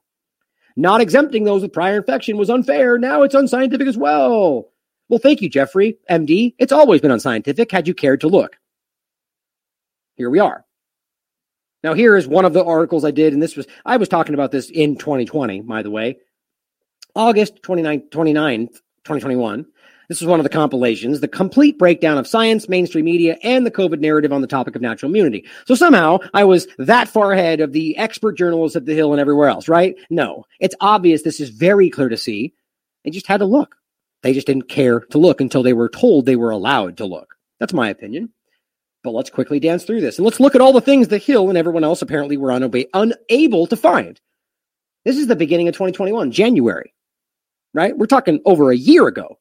The NIH themselves, lasting immunity found after COVID 19. It's weird that Fauci doesn't know that that's there. He must be really, really bad at his job or a really, really obvious liar, right? Here's the WHO natural, natural immunity, COVID 19, which by the way replaced their passport page within four weeks following infection. Up to 99% of people with infected SARS CoV 2 virus develop detectable antibodies. By the way, it goes on to talk about not just antibodies, but memory B and T cells and everything else, which is actual full immunity right? Sterilizing immunity, mucosal immunity, all this is happening. The injection, not even close. And we've proven this.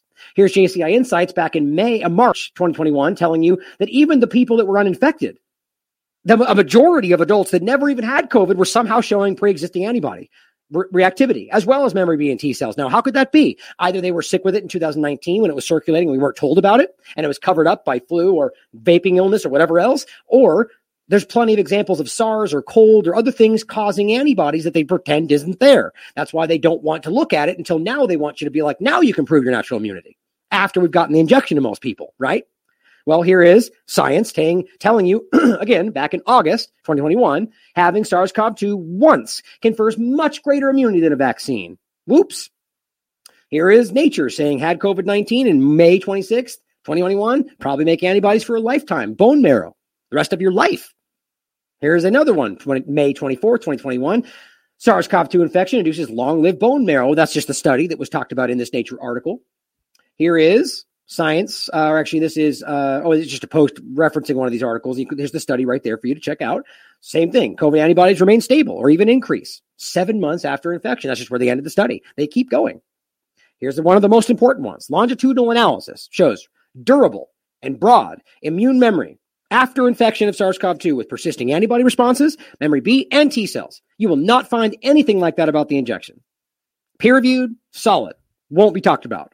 Here's the Lancet. This is one of the most important ones because this is how they play the game. Well, we, it depends on how severe you get it. Nope, doesn't. Not even close. June 1st, 2021. SARS CoV 2 elicits robust adaptive immune responses regardless of disease severity. All these are peer reviewed. Here is Nature, again, pointing out the same thing JCI Insights was in a different way, saying SARS CoV 2, July 15th, 2020.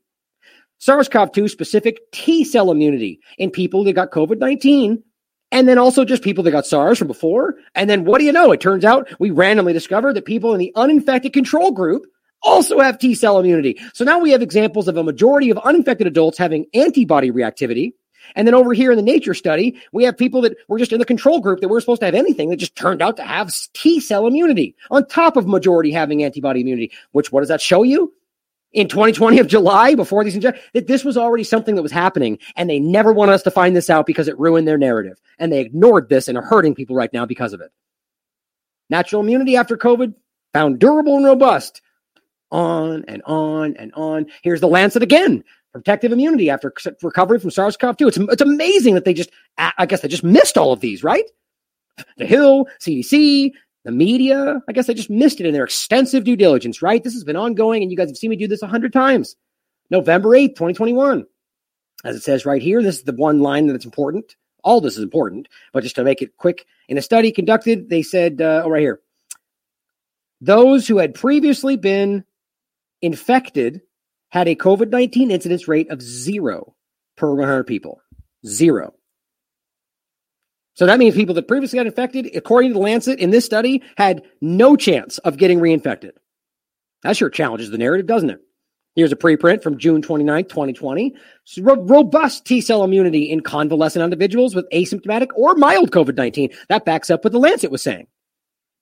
Here's another one, published 22nd of December 2021, and this is this brings us into the Omicron discussion. Children develop robust and sustained cross-reactive spike-specific immune responses to SARS-CoV-2 infection. It's it's talking Omicron, and you can dive into the study. And what it tells you is not just children, but people in general are showing to make Omicron antibodies, even if they got sick back in 2020 which, by the way, is backed up by plenty of other studies, and we'll get there in a second. December 22nd, prolonged activation of nasal immune cell populations and development of tissue re- resident SARS CoV 2 specific CD8 T cell responses following COVID 19. It just keeps going, guys. Peer reviewed after peer reviewed after huge journal after huge journal. But I guess they just missed all of it, right? I mean, do you realize how incredibly stupid this is that we can, we're able to just rattle this stuff off a thousand times from going back in the middle of 2020 all the way to now? And we're being censored for this. Here's a great compilation, Swiss Policy Research, The Power of Natural Immunity. I'll include that for you to check out. But here's the one that I think is one of the most important. Most important. This one came out August 13th, 2021. Right? All this time ago, ultra potent antibodies against diverse and highly transmissible SARS CoV 2 variants. This should have been the hugest, most important news that should have been trumpeted across the media if they actually cared about informing you and, and telling you good news but they didn't because this at the time they weren't allowed to even admit natural immunity existed, so they couldn't talk about this, and I doubt they would have anyway. Here's the conclusion.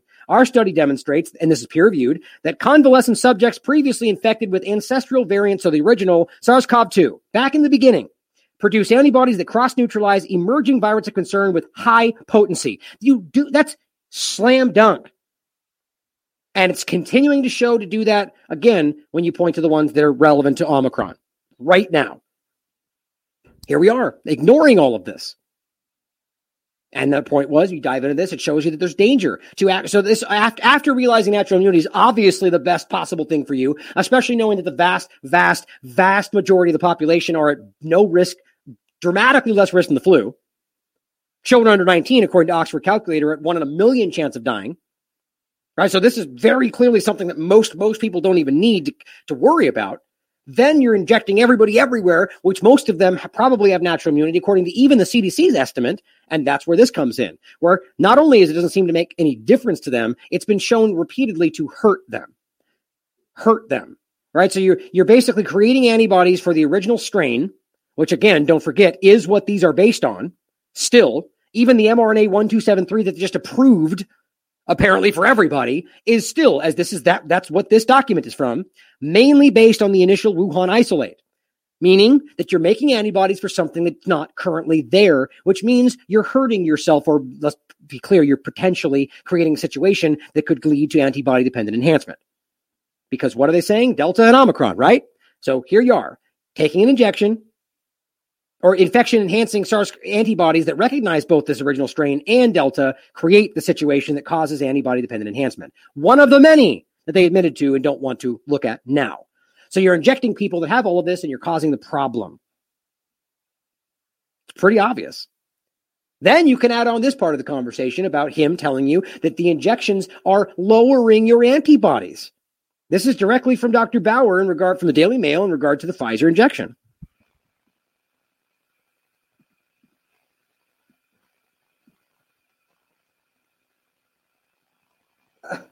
That's oh, I think hold on. I think I muted the actual page here. Hold on. Yeah, that's why. There we go. The key message from our finding is that we found that recipients of the Pfizer vaccine, those who've had two doses, have about five to six fold lower amounts of neutralizing antibodies. Now, these are the sort of gold standard private security uh, antibodies of your immune system, which block the virus from getting into your cells in the first place. Right. That's pretty damn clear. Now, before we even play the next one, well, I might as well. It's short, as you guys have seen all these before. On your COVID 19 vaccine, you're going to want to listen to this.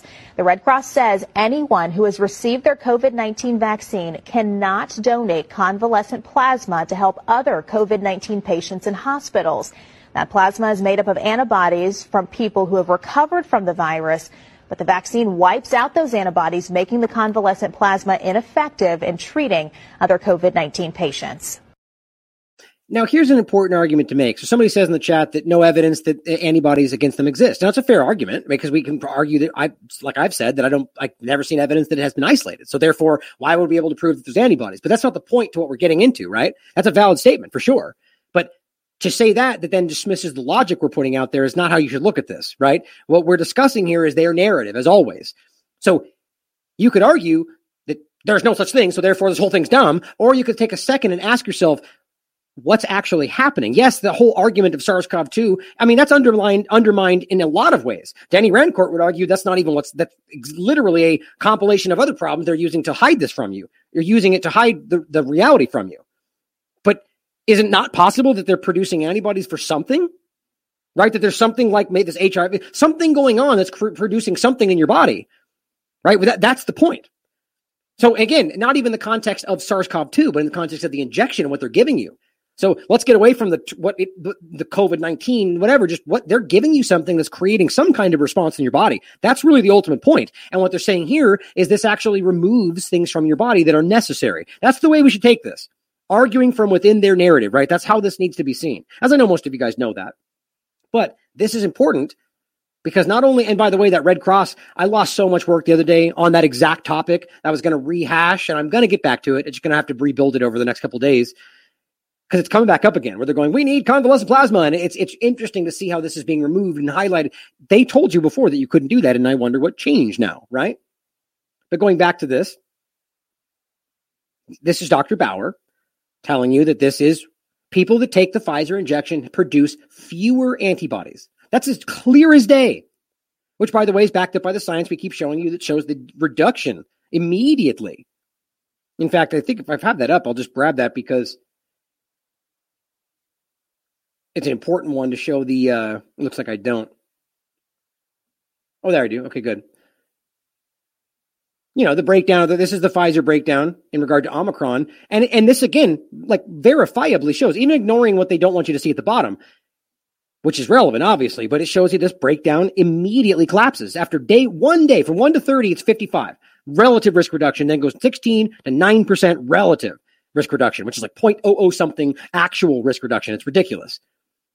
That's real world evidence proving what he is saying that the, once you get the injection, you then go on to produce less. Now that's especially when you have natural immunity, which is what that other clip was saying, that you take the injection and it removes the antibodies from your blood. they're trying to hide from this conversation, but check this out. This is all the way back from June 3rd, 2021, right? This post is from, uh, it looks like April 6th, 2021. And yeah, this is in the UK, so that would be April 6th as opposed to the reverse in some places in the world. But here is his post saying significant loss of antibody neutralization versus live variant. So he, I mean, there's no, it's funny that he's tried to come around and argue that that's not what he meant and that conspiracy theorists are taking him out of context, as we already did a debunking on that.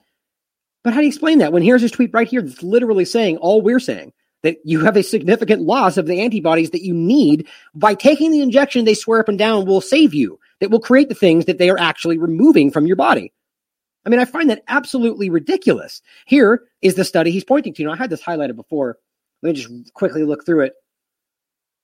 It says to determine vaccine induced, uh, yeah, neutralizing antibody escape and compare activity to previous strains with existing estimates for population based efficacy, we carried out initial analysis of the legacy study established in January 2021 by uh, University College London Hospital, track serological responses and vaccination per, uh, prospectively, a detailed description of methods. Shoot, What's interesting, by the way, the efficacy of the currently licensed COVID vaccine against this is unknown, which is funny. Although it possesses 12 mutations in its spike protein relative to the wild type first detected, it says it lacks mutations in amino acid positions commonly associated with variants of concern. or. I mean, it's interesting. I mean, they're calling out why this is a problem, and it's weird that we're pretending this. Like looking back at it, they're not. They're ignoring all this stuff now. Now, there's one more part that I know I had highlighted in here, but it's okay. I, the point was, it just read through this for yourself. It backs up exactly what we're finding and what he's saying right here. Two doses of the injection. And again, that's the important part that he's making sure you see that it's specifically tailored against the wild type spike antibodies. That's it. They all know this, and that's why they're trying to keep it from you as they rush something else out. Is it's making antibodies that you don't need for right now. The natural, the neutralizing antibody activity against all the strains, including three variants of concerns, were tested in except in all except six and nine of the 159 participants who lacked neutralizing antibody activity against the very things that, that we're talking about, respectively. And it says that the neutralizing antibodies, uh, as well as these, is however, yeah, right here, right. This is this is the part that he's saying in that clip. Neutralizing antibodies were 5.8 fold reduced against that the exactly the, the specifically the injection variation we're talking about relative to wild type significantly more reduced against the B117 or excuse me we're talking about not the injection but rather the variant excuse me I was thinking of the BNT so what we're talking about there specifically is the variant of this which I believe that one's delta. I don't have it here let's do this real quick so I don't misinform you guys. Uh, this one is delta so the point is what they're saying right here. Oh no, that wouldn't that doesn't make sense. I just yeah, no, that that's right. June 3rd, 2021. So the point here is what they're pointing out.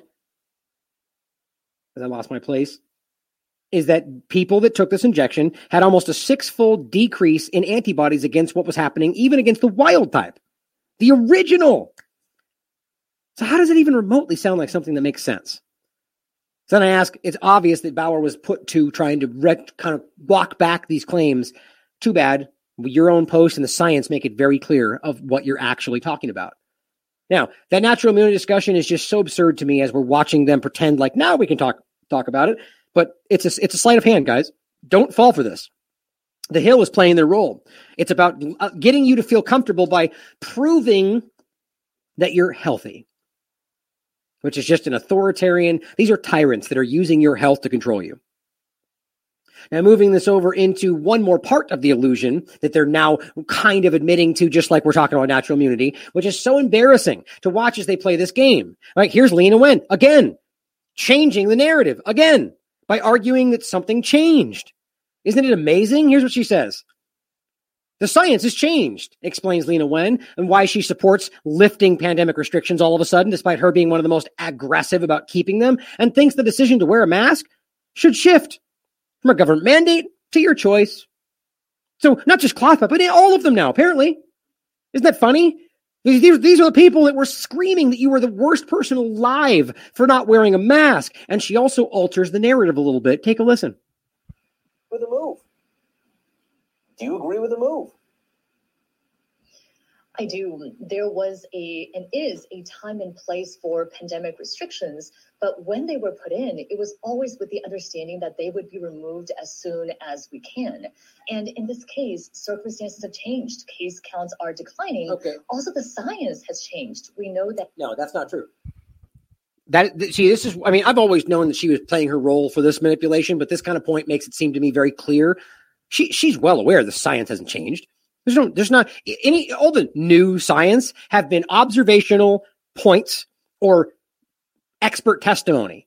That's it. They're observational flash in the pan kind of studies the CDC dumps out in this ridiculous time frame. None of that is even remotely up to par in the random controlled trials that have been done long before this, and even some of them during this, like in the Danish study. It's a slam dunk. It's undeniable. And now they're admitting it. Oh, well, the science has changed. Nope. It really hasn't. And that's what I said here. The body of scientific research, peer reviewed and otherwise, has been there from day one and long before. All that changes the narrative. The data has always been there. They just censored anyone pointing that out. That's how incredible this is. And in this case, circumstances have changed. Case counts are declining. Also, the science has changed. We know that vaccines protect very well against Omicron, which is the dominant variant. Did She literally just said that um, ver- vaccines protect very well against Omicron. Like, I think she's forgetting her talking points. Like not even they're saying that. Right now they're all they're saying, well, it reduces your hospitalization and death, but clearly it's Omicron's exploding across the injected ca- ca- category right now. Exploding. That's why they're trying to roll this back and hide everything and then just I guess just shift into being like, "Oh, well, everyone's got strokes and heart attacks. That's just commonplace." No, it's not. Not at all. everyone five and older have widespread access to vaccines. And we also know about one way masking the idea that even if other people around you are not wearing masks, if you wear a high quality mask, that also protects you, the wearer, too. Oh, so now you're just completely altering your entire logic standpoint? Got it. Why? Because you state there's new things that you don't get to point out that aren't really there? Right. It's absurd to pretend that it's all shifted away from protecting your grandma to now just worrying about yourself. Because understand, they're talking about N95s, which I guess they forgot only work one way, which is why I guess they now need to shift the narrative because now the science backs up why it only matters to protect yourself. Really?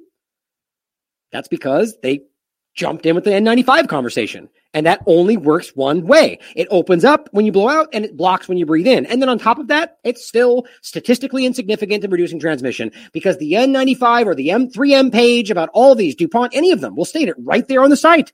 It does not have this effect based on the size, the micron size, and everything else we've shown you. It is provable that this does not work, including the peer reviewed science, even from the CDC, right up until we got here. It says, say it with me again, it is not statistically significant in reducing transmission. End of story. And now they're even going, well, yeah, now that has changed, science changed. No, it hasn't. The people that want to believe this will believe it and will go forward forever. Well, they will always say that everything changed because they said so. And we're dumb because we didn't know that. Because it makes them feel good about their choices. I'm realizing I'm forgetting to put TLAV pirate posts in these tweets. I'll, I'll keep, I will remember that. Please keep it going, guys, because I'm seeing a lot of people starting to make their TLAV, you know, their vagabond pirate accounts. I love it. Let's ex- let's overwhelm their platforms with all this Facebook and whatever else. But as you well know, we've been destroying this face mat com- uh, conversation from the very beginning. Not because we were guessing, but because we were pointing to peer reviewed science. And here's my search just in general, you know, just masks, some of the older ones are the more important ones, to be quite honest, because I haven't talked about it in a while, but there's a lot. There's a lot of stuff here that you can research. Now, to wrap up this last segment, or this before we jump into the final points, it's interesting to see the kind of thing that they're screaming at you, and they still are, by the way. This is also Forbes. I'll, I'll show you when I'm done. Remember when they told you this? You must not do your own research when it comes to science. Hmm. Well, wouldn't these conversations seem to suggest otherwise? Right? Because we're right here and you're right here and we're right in this conversation and you're right in this conversation. Now, we didn't listen to what they told us. In fact, we heard them say the opposite and we go, well, I'm going to look for myself. And we researched the data. We researched the peer reviewed science. They said you were crazy. They said you were dumb. They attacked you. They tried to delete you. They censored you. And now they go, oh, but this is correct, in fact, because it changed. But it didn't. So when you look back on this and re- realize that what they don't want you to do is your own research because they want you to only see it once they allow you to talk about it. That's what they mean. When it comes to science, they want you to blindly trust what they tell you the science is. That's the takeaway. It's always been this way, guys. And here's this, as you can see, their paywall, Forbes, just so you can see it. it's right there. Now, uh, last one, just to kind of add to that same point. This is an article from 2020, I believe. Here, let me just look real quick. Yeah, for no, November 22nd, 2021. And it says, Surprise, surprise. Well, Pfizer's. Why is that in the way? There it goes. Stuff like that bothers me. Pfizer's COVID 19 shot offers 100% long term protection for young teens. Wow. Talk about something that didn't age well, right? Wow. Go ahead and get that 100% long term for teens. Wow. Trial data shows yeah, this is a lesson in completely not trusting anything the government or these companies have to tell you. Because one, they could be wrong. Two, they could be lying. Three, they could just be completely, I mean, I don't know. You could, you could add on any variation of how they're playing these games when you look at the Pfizer tracker of how they've continued to lie about safety results and adverse events and on and on and on and on. Pfizer tells you 100%, which right away should have been like, well, that's dumb because nothing's 100%. Long term protection. How do they possibly know that if none of the studies went long term? As we keep trying to show you that they don't have the long term data because they don't know. They don't know. It's not there. Yet they're willing to lie to you at Forbes and go, we know because Pfizer said. And finally, for young teens great protection, except they're the ones exploding with myocarditis that we find out and they're now admitting to. But yeah, that one from 2021, they sure 100% for all of them. Bottom line is, guys, you damn well better start doing your own research because they're misinforming you constantly when it comes to science. Pretty clear.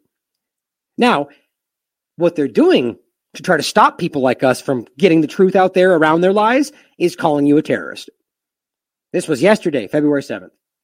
DHS issues National Terrorism Advisory System bulletin, which again, as I said before, is is uh, generally pretty frequent. They put these things out when they want to update it. As Whitney Webb's pointed out in the past, they're directing this at you now. It's always ever really been about pa- outside threats and so on. Well, now it's about you. The whole focus is about do internal threats, and that's always been the focus, but they're just now making it clear. Today, Secretary of Homeland Security issues a National Terrorism Advisory System bulletin regarding the continued heightened threat environment across the United States. Right. Well, that's, I think the real threat we all feel right now is from the government. And that's why this is being framed like this, because they right now feel that we are a threat to them. That's the whole point of this. And they always have felt that way. Don't forget the Pentagon documentation that got leaked like 10 years ago, where it showed their fu- the future of warfare was internal. They framed it that way. That's how they were fr- doing their training and everything else. We've talked about this many times.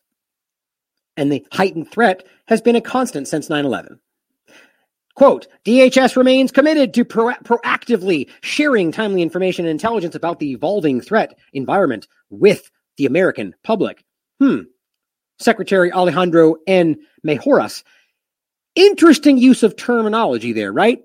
Now, he could have said, DHS remains committed to proactively sharing timely information and intelligence about the evolving threat environment within this country okay, or or in, you know, or the evolving threat environment for the American public, right? That might make sense. But let me read it again and listen to what he's saying. DHS, Department of Homeland Security, remains committed to proactively sharing timely information and intelligence about the evolving threat environment with the American public. Now, you could take that how you want. To me, that sounds pretty damn clear that he's telling you you're the threat. The evolving threat environment with you. Like you're the American public, right? So remove American public and put you intelligence about the evolving threat environment with the with you. It's not about you or threaten threat for you. It's the the threat environment with you. That's pretty damn clear to me. And it shouldn't be that hard to see when they're framing this entire thing about domestic terrorism. Then let's go into what they call domestic terrorism.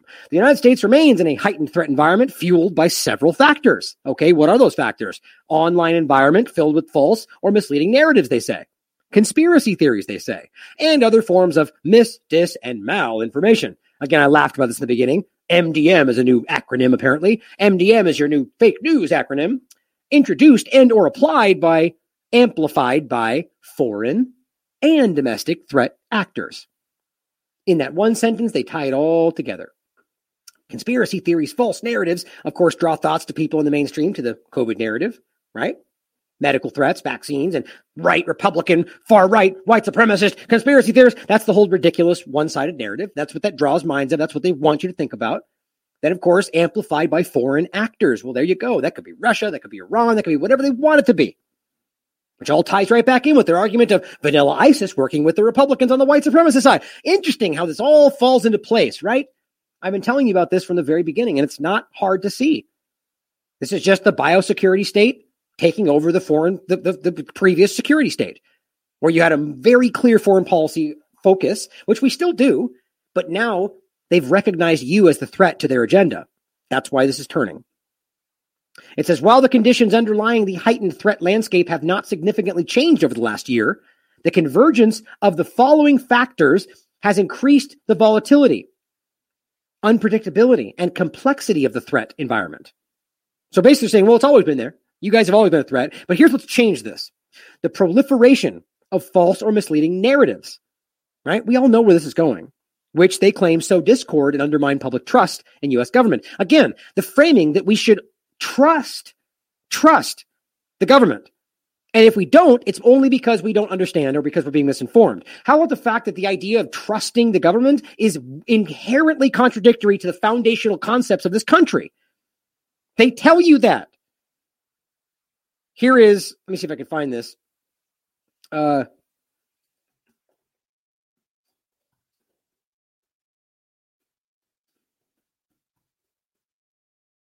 let's see. See if I can grab it just like that. Let's see. It just that's strange. I'm interested. I can't believe I didn't pop up with that. Hold on one second. I've play, I've read this quote a lot, and this really applies to the people that want to defend their president and not question any, you know, question only the other people's things. Uh, let's see.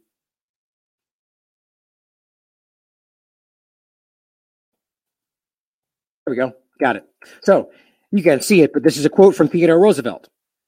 Not to necessarily say anything about support for him or whatever else. The point is the quote is accurate. It says to announce that there must be no criticism of the president, or you can take this however you want, no criticism of the party or the government, or however you want to look at it. To announce there must be no criticism of the president, or that we must stand by the president, right or wrong, is not only unpatriotic and servile, but it is morally treasonable to the American people. That see, that's that used to be how we frame freedom. Today, they're framing freedom as your ability to blindly trust the government. And if you think otherwise, then you're a terrorist. Right. It's amazing how much has changed, isn't it? Or really amazing, amazing how much the narrative has shifted, at the very least. But that's what they're telling you right there. Where were we right here? is that to your misleading narratives, which again, we've already shown you natural immunity, masks, anything else, myocarditis, all these things we've been censored for that have later turned out to be true, which they would have called false narratives then, and they still do for the most part, claiming that truth that we showed you is sowing discord and undermining public trust in the government. They desperately need you to blindly trust them. Continued calls for, and again, think about the Ukraine discussion we just had. It's clear that they're so just baffled by why you don't trust them blindly. Continued calls for violence, number two, directed at U.S. critical infrastructure. Now, where exactly is that coming from?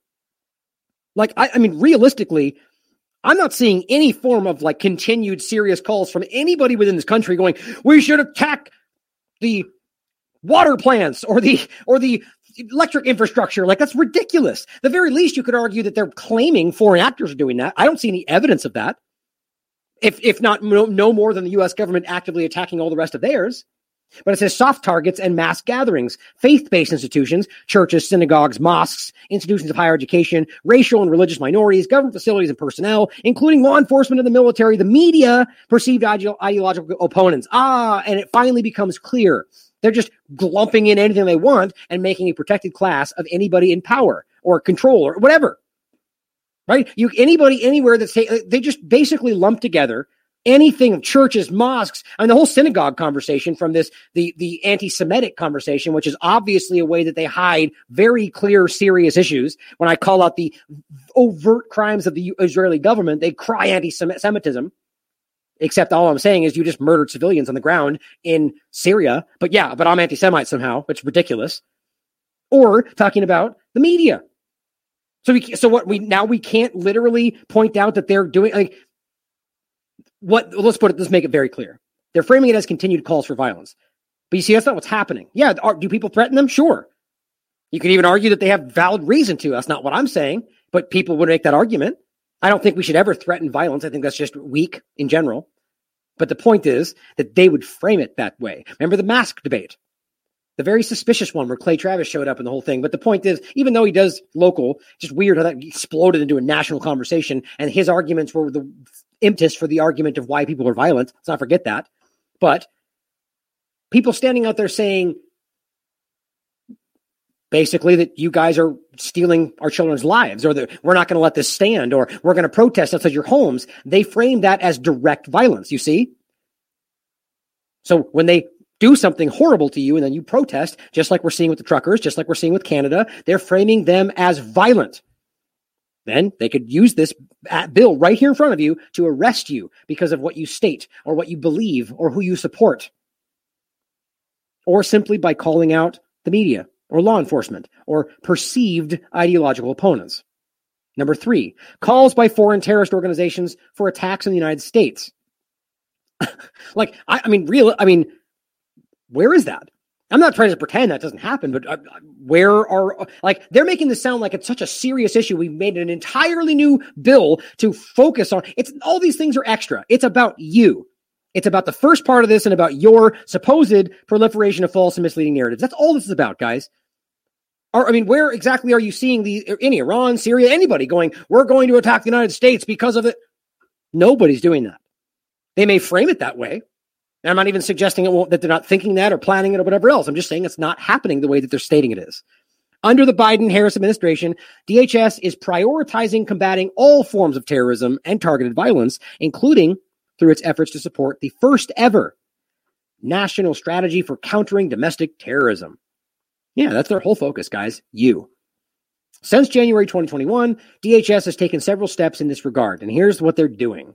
Established a new domestic terrorism branch within the DHS. Again, this is the bloated bureaucracy we're talking about. Why in the world do we need a new branch? As I said before, everything they're co- talking about, or rather, let's put it this way anything that's already a crime is the only thing that really should matter because just by adding new context to crimes, this is like, for instance, years ago, there was a bill that tried to pass about making lynching a crime.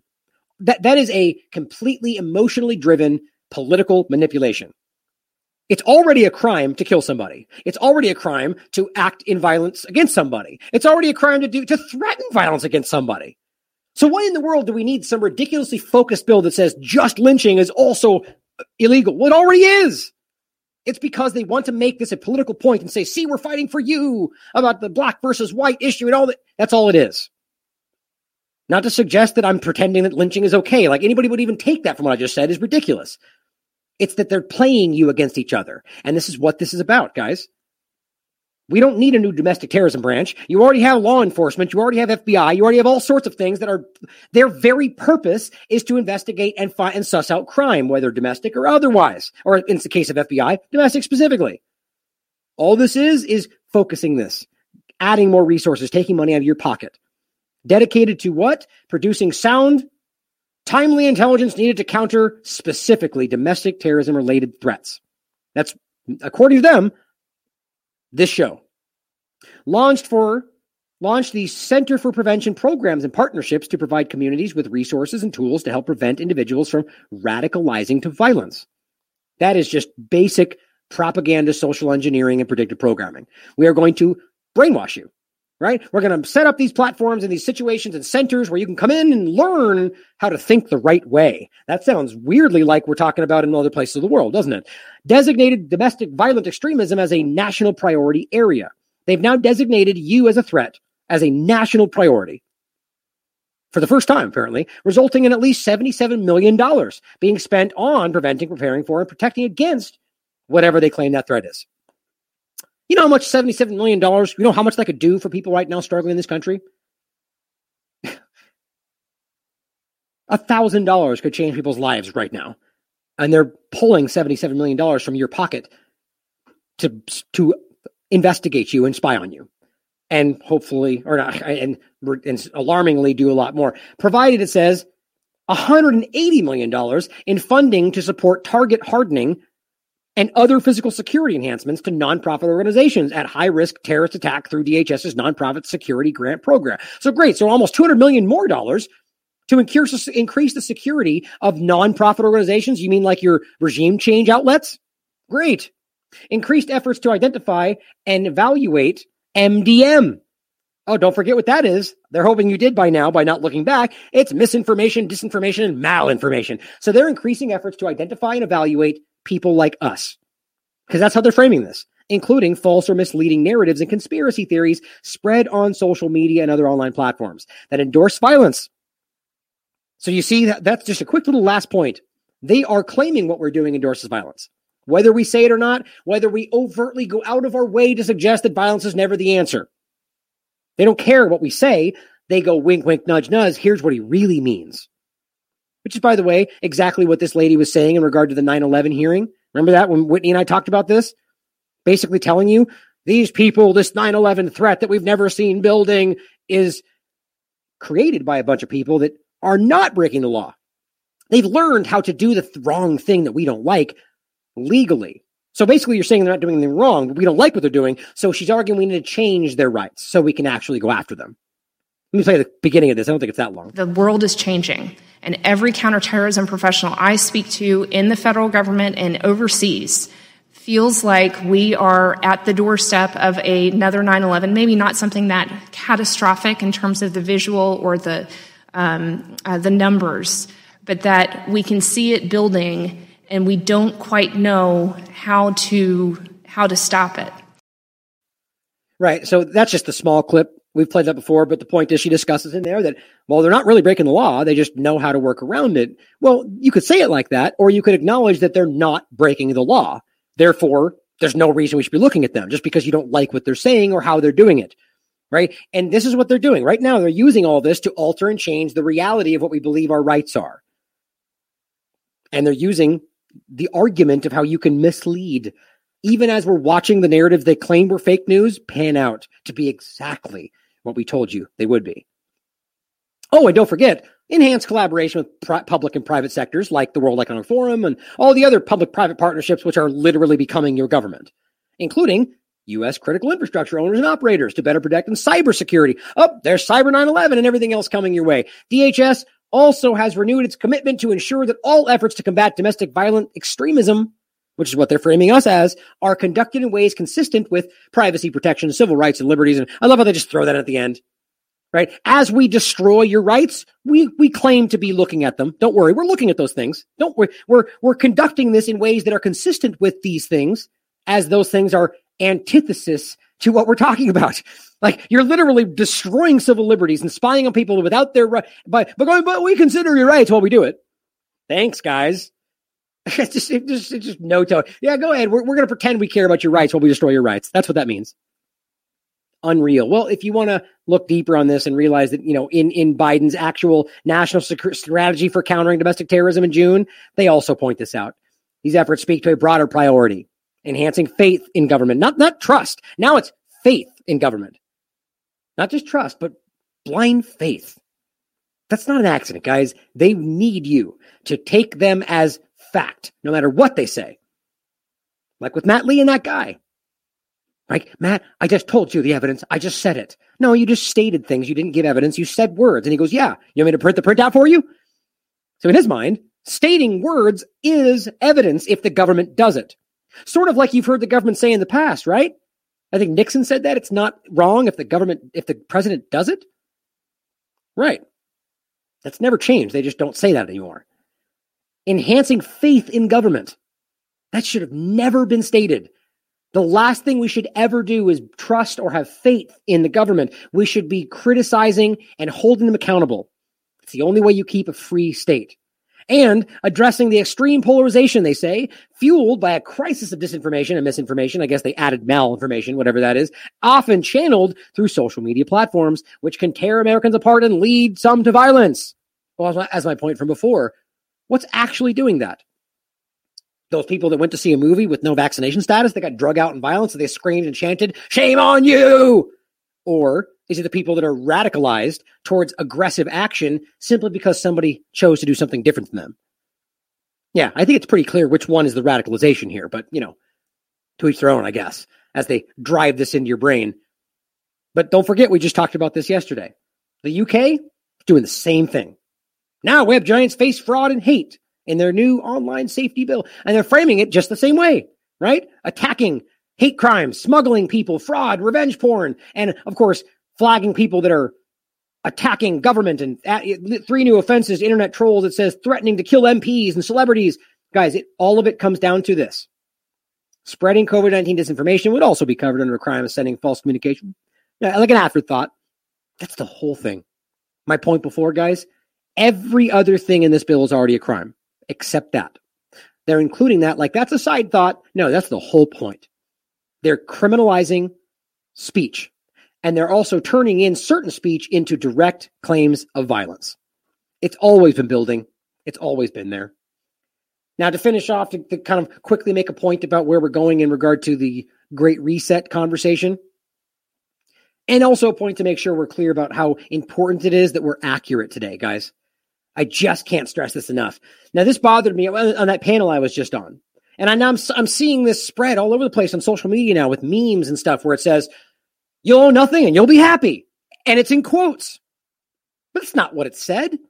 That I, actually, I didn't, I forgot frustratingly enough on that panel what it literally said. But we keep seeing this floated by people in the quasi independent media as if that's because remember this we've been pointing to this for a long time and this was censored back then and people like that said we were ridiculous for pointing to this. Now now it's acceptable so now it's being stated again. But we can clearly see this doesn't say you'll own nothing and be happy. It says and this is important it matters. Welcome to 2030 which is important to include because that's the obvious tie to agenda 2030 to the passports to everything else they planned in this time frame but it says i own nothing have no privacy and life has never been better so if you're going to quote something, you damn well make sure that it's right, first of all. Now, what's important about including the entire conversation and the context around it and not just say, well, this is what the Great Reset is, because that's nobody, if somebody's saying the Great Reset is this, they don't understand it. And I'm not trying to insult anybody because that is how they're dismissing this because we're not being careful with how we're discussing this stuff. No privacy is really important but it's also life has never been better. And it's also a think tank and discussion, not necessarily a provable part of how they're building this. Now, do I believe this is where it's going? 100%. And I've proven this in other ways, and I'll show you that. But here's why it's so important to be accurate with how we frame this. Again, here's the actual Forbes article, also by the World Economic Forum, to show you again. It says, Welcome to 2030. I own nothing, have no privacy, and life has never been better. World Economic Forum, right there. Okay. Here is how things, if you state these incorrectly or however it's working, however it gets stated, you know, as, as a half-hearted argument, if you don't really fully grasp why this is relevant, people, people like this come out and say, fact check, false. No, this isn't what they said. And all it says is a statement is just the title of an article published in 2016 about a vision of a city in 2030. It is not an official declaration of the World Economic Forum. Now, I've never said that right? Because we're being careful with this. I'm not saying this is the future and how they've said it's going to be. No, it's a very clear vision of the World Economic Forum for the future that they're now building with everything else they're doing. And yes, that's a fair statement because they've stated this. In fact, again, the real point is if you really want to understand this, actually read The Great Reset by Klaus Schwab. And it's alarming how they paint exactly what we're talking about here. Right? I've already shown you all this. It's exactly what they're talking about here a world where you get to, you know, and they frame it as a positive, right? But the bottom line is Americans don't want this. By and large, they do not want this. Somebody, it's funny. Somebody's saying this in the chat that they literally said, you'll own nothing and you'll be happy. It's, guys, I'm showing you. This is what it says right there. Okay. And it's in everywhere it's been stated, that's what it says right there. Now, the bottom line is not necessarily that to say you'll own nothing and be happy is incorrect, but if you're going to put it in quotes, that's the important part to make sure is accurate. But on top of it, the real point is that this goes much further than just that one think tank.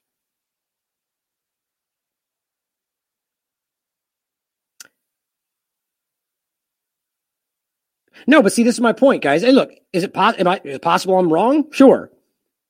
But what I'm showing you is the tweet, guys. This is the tweet. This is the World Economic Forum tweet. It's right here. So some people in the chat are saying, no, the World Economic Forum tweet said the opposite. It's right there. Now, if I'm wrong, please send it to me. I'll, I'll talk about it tomorrow. But the point is not only this, but also, and I think this is what they've deleted.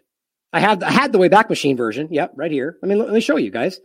I don't know why it's funny that people. It's right. Someone saying it's more than one thing. Right. I'm well aware of that. But here, look. If it says it in a truncated way, it's not the actual thing. That's my point, guys, because it's so this is what it actually said. What's funny, by the way, is note that there's a lot of the stuff, even the Wayback Machine, that gets yanked. I don't know how they do that, but they do. See, is it loading? It should be. No, look, they removed that too. Isn't that strange? One of these has got to work. I found one of them that was there we go. Okay. See? Right here. This is the this is the page. So if anybody was saying that in quotes, they're incorrect.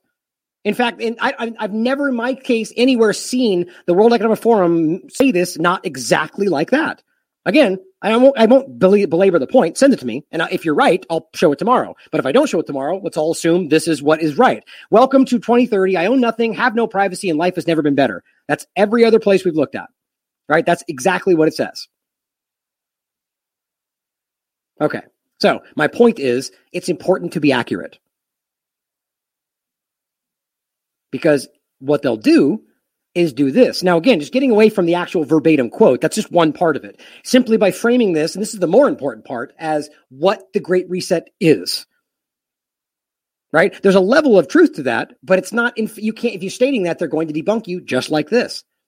So what we need to do is flesh out the reality of what the Great Reset actually is, and then make sure that's clear to people that this world, the idea of what they're stating in this discussion is just one angle of how they're framing this. The smart cities and the control and the top down, you know, technocratic situation with smart grids and 5G technology. That's what it's all really about. It's just one part of it. Your na- Nashville, um, Nashville Angela just points something out that's interestingly in this same vein of thought. At this rate, it will not be long until they say you can't use the service unless you upload your personal medical information. Samsung Pay is saying add your vaccine record to Samsung Pay. To Samsung Pay? I okay. How does that make sense? I mean, obviously she's right. Why would it be connected with pay? They're, they're building the infrastructure, guys. It's very, very clear to me. Now, finishing this off in a in a point about BlackRock, in regard to this exact discussion, and, and this ties into the financial side of this discussion. Also, on the note, before I forget, I just scheduled another interview with Catherine Austin Fitts coming up in March, and we're going to get in depth into the rollback of the narrative, what we actually think is happening and how that's going to be used financially going forward, but also specifically the ingredients of the injection. Specifically, the concept of graphene oxide and other discussions therein, or nanotechnology, or the Reiner Fuellmich group and what they've found. And we're going to discuss this in depth. Nobody, in your opinion, in my opinion, should be given more credence in this conversation than a career researcher like Catherine Austin Fitts. So we're going to flush this out in depth. And of course, I'm guaranteed there'll be some people that still won't be happy with the objectivity because they've already made up their mind, right? Which is the last thing we should be doing here. Objectivity should be praised, even if it's something that you disagree with. There's plenty of you guys in the chat that probably have beliefs that I'm still on the fence about, or vice versa, right? That has to be okay, especially within our community. So very important. But let's finish with this clip. For, let me just play it right here. And this is Wall Street Silver pointing this out. This is former executive of BlackRock, Edward Dowd, telling you what he sees coming. And it seems to be pretty alarmingly what we see coming as well. The global debt uh, bubble is at, is at its peak, and um, it's becoming apparent, uh, given what's going on across the globe, that um, we're at the end. And due to that fact, um, we're going to see um, lots of crazy things in the financial markets. I think uh, we're going to see um, the credit markets become unhinged, the equity markets become unhinged. Um, you know, the Fed got a reprieve from COVID when they were able to, you know, the cover of COVID, print 65% more money um, to keep this thing afloat. But we're at the end end days here, and um, a lot of what you're seeing in the response from global governments is what I believe is um, setting up a system to, um, you know, under the guise of medical tyranny, right to uh, prevent uh, the riots that are going to ensue once this thing all unwinds. That's my personal belief, and I, I watch what people do know what they say. Wow, that's a pretty alarming uh, uh statement, right? He's literally telling you he believes this is going to explode in riots when the reality kind of becomes very clear to us, and all their restrictions and control is all about preparing for that. Now, that could be the reality. Either way, what he's telling you is that this prepare for a financial, and I would argue, an engineered collapse. This is the former executive of BlackRock telling you what we've already been discussing and how they're controlling this. And Catherine Austin Fitts has talked about. What's, what's really interesting to me is the discussion of COVID 19, because don't forget, we've told you this, as we called it the COVID coup, the BlackRock takeover of the of American interest. This happened in June. This, this is June 18, 2020. This is a BlackRock plan that basically ended up giving control of the Fed to the BlackRock or the, to Treasury, the U.S. Treasury. That was written before COVID 19. That's verifiable. Watch the show for yourself and then sold to the American public as created for COVID 19, just like the Great Reset and everything else that was created before we got here. Now, if you don't recognize this picture, this is a classic picture about the, you know, the the uh, Standard Oil, and James Corbett has talked about this a lot and how they've used, you know, they they used the argument of how breaking them up was the best thing to do but really breaking them as up, breaking up their centralized control was how it eventually gave them all the wealth in the world, which gave them control over literally everything by making them look like they weren't in control. Right. That's what we, I think is we're you know, to a large degree, we're going to watch things like these kind of manipulations play out. But this happened a long time ago. Here's another one we discussed the BlackRock COVID bailout plan written before the crisis. And finally, the one we just had with Catherine Austin Fitts global financial coup d'etat and a technocratic slavery that follows. I'm looking forward to our, our conversation with. I love Catherine Austin Fitts is somebody I respect immensely, and I'm looking forward greatly to speaking with her about this because it's important stuff. This is where it's going. Is at its peak, and um, it's becoming apparent, uh, given what's going on across the globe, that um, we're at the end. Yeah, so this guy clearly thinks that this is the end, like we're there now, and I think we have to remember that a lot of experts that have, by the way, been wrong a lot in regard to economics, have been saying this has been coming for quite a long time. All right, so take that for what you will, and realize that they've known that. And a lot of people argue the COVID nineteen, like Catherine Austin Fitts, in, in at least in part, that the entire thing was at least in part about covering that up. And guess who they put in place so we would lay it at his feet? Donald Trump. Interesting. Well, we'll have to wait and see how this pans out. Hopefully, we've pushed back just enough to stop this from happening. But as people's point, like his point, the damage has already been done financially, anyway. And we're going to watch it ensue. So right now, one of the best takeaways from this, guys, one is that you've made a difference. You have 100% made a difference in the world by pushing back against this. But more than anything, based on where they put you, it's important. And it always is important, always has been important to be prepared, right? Gather water, food, whatever else. And I'm not saying this in the sense that there's an impending doom right around the corner. Certainly always could be. It's always intelligent to do that. And I think if any COVID, whatever this is, is showing us anything, it's that that was always the smart move. All those people we make fun of and the preppers, they were sitting pretty when this first looks, you know, whatever you want to toilet paper or whatever else.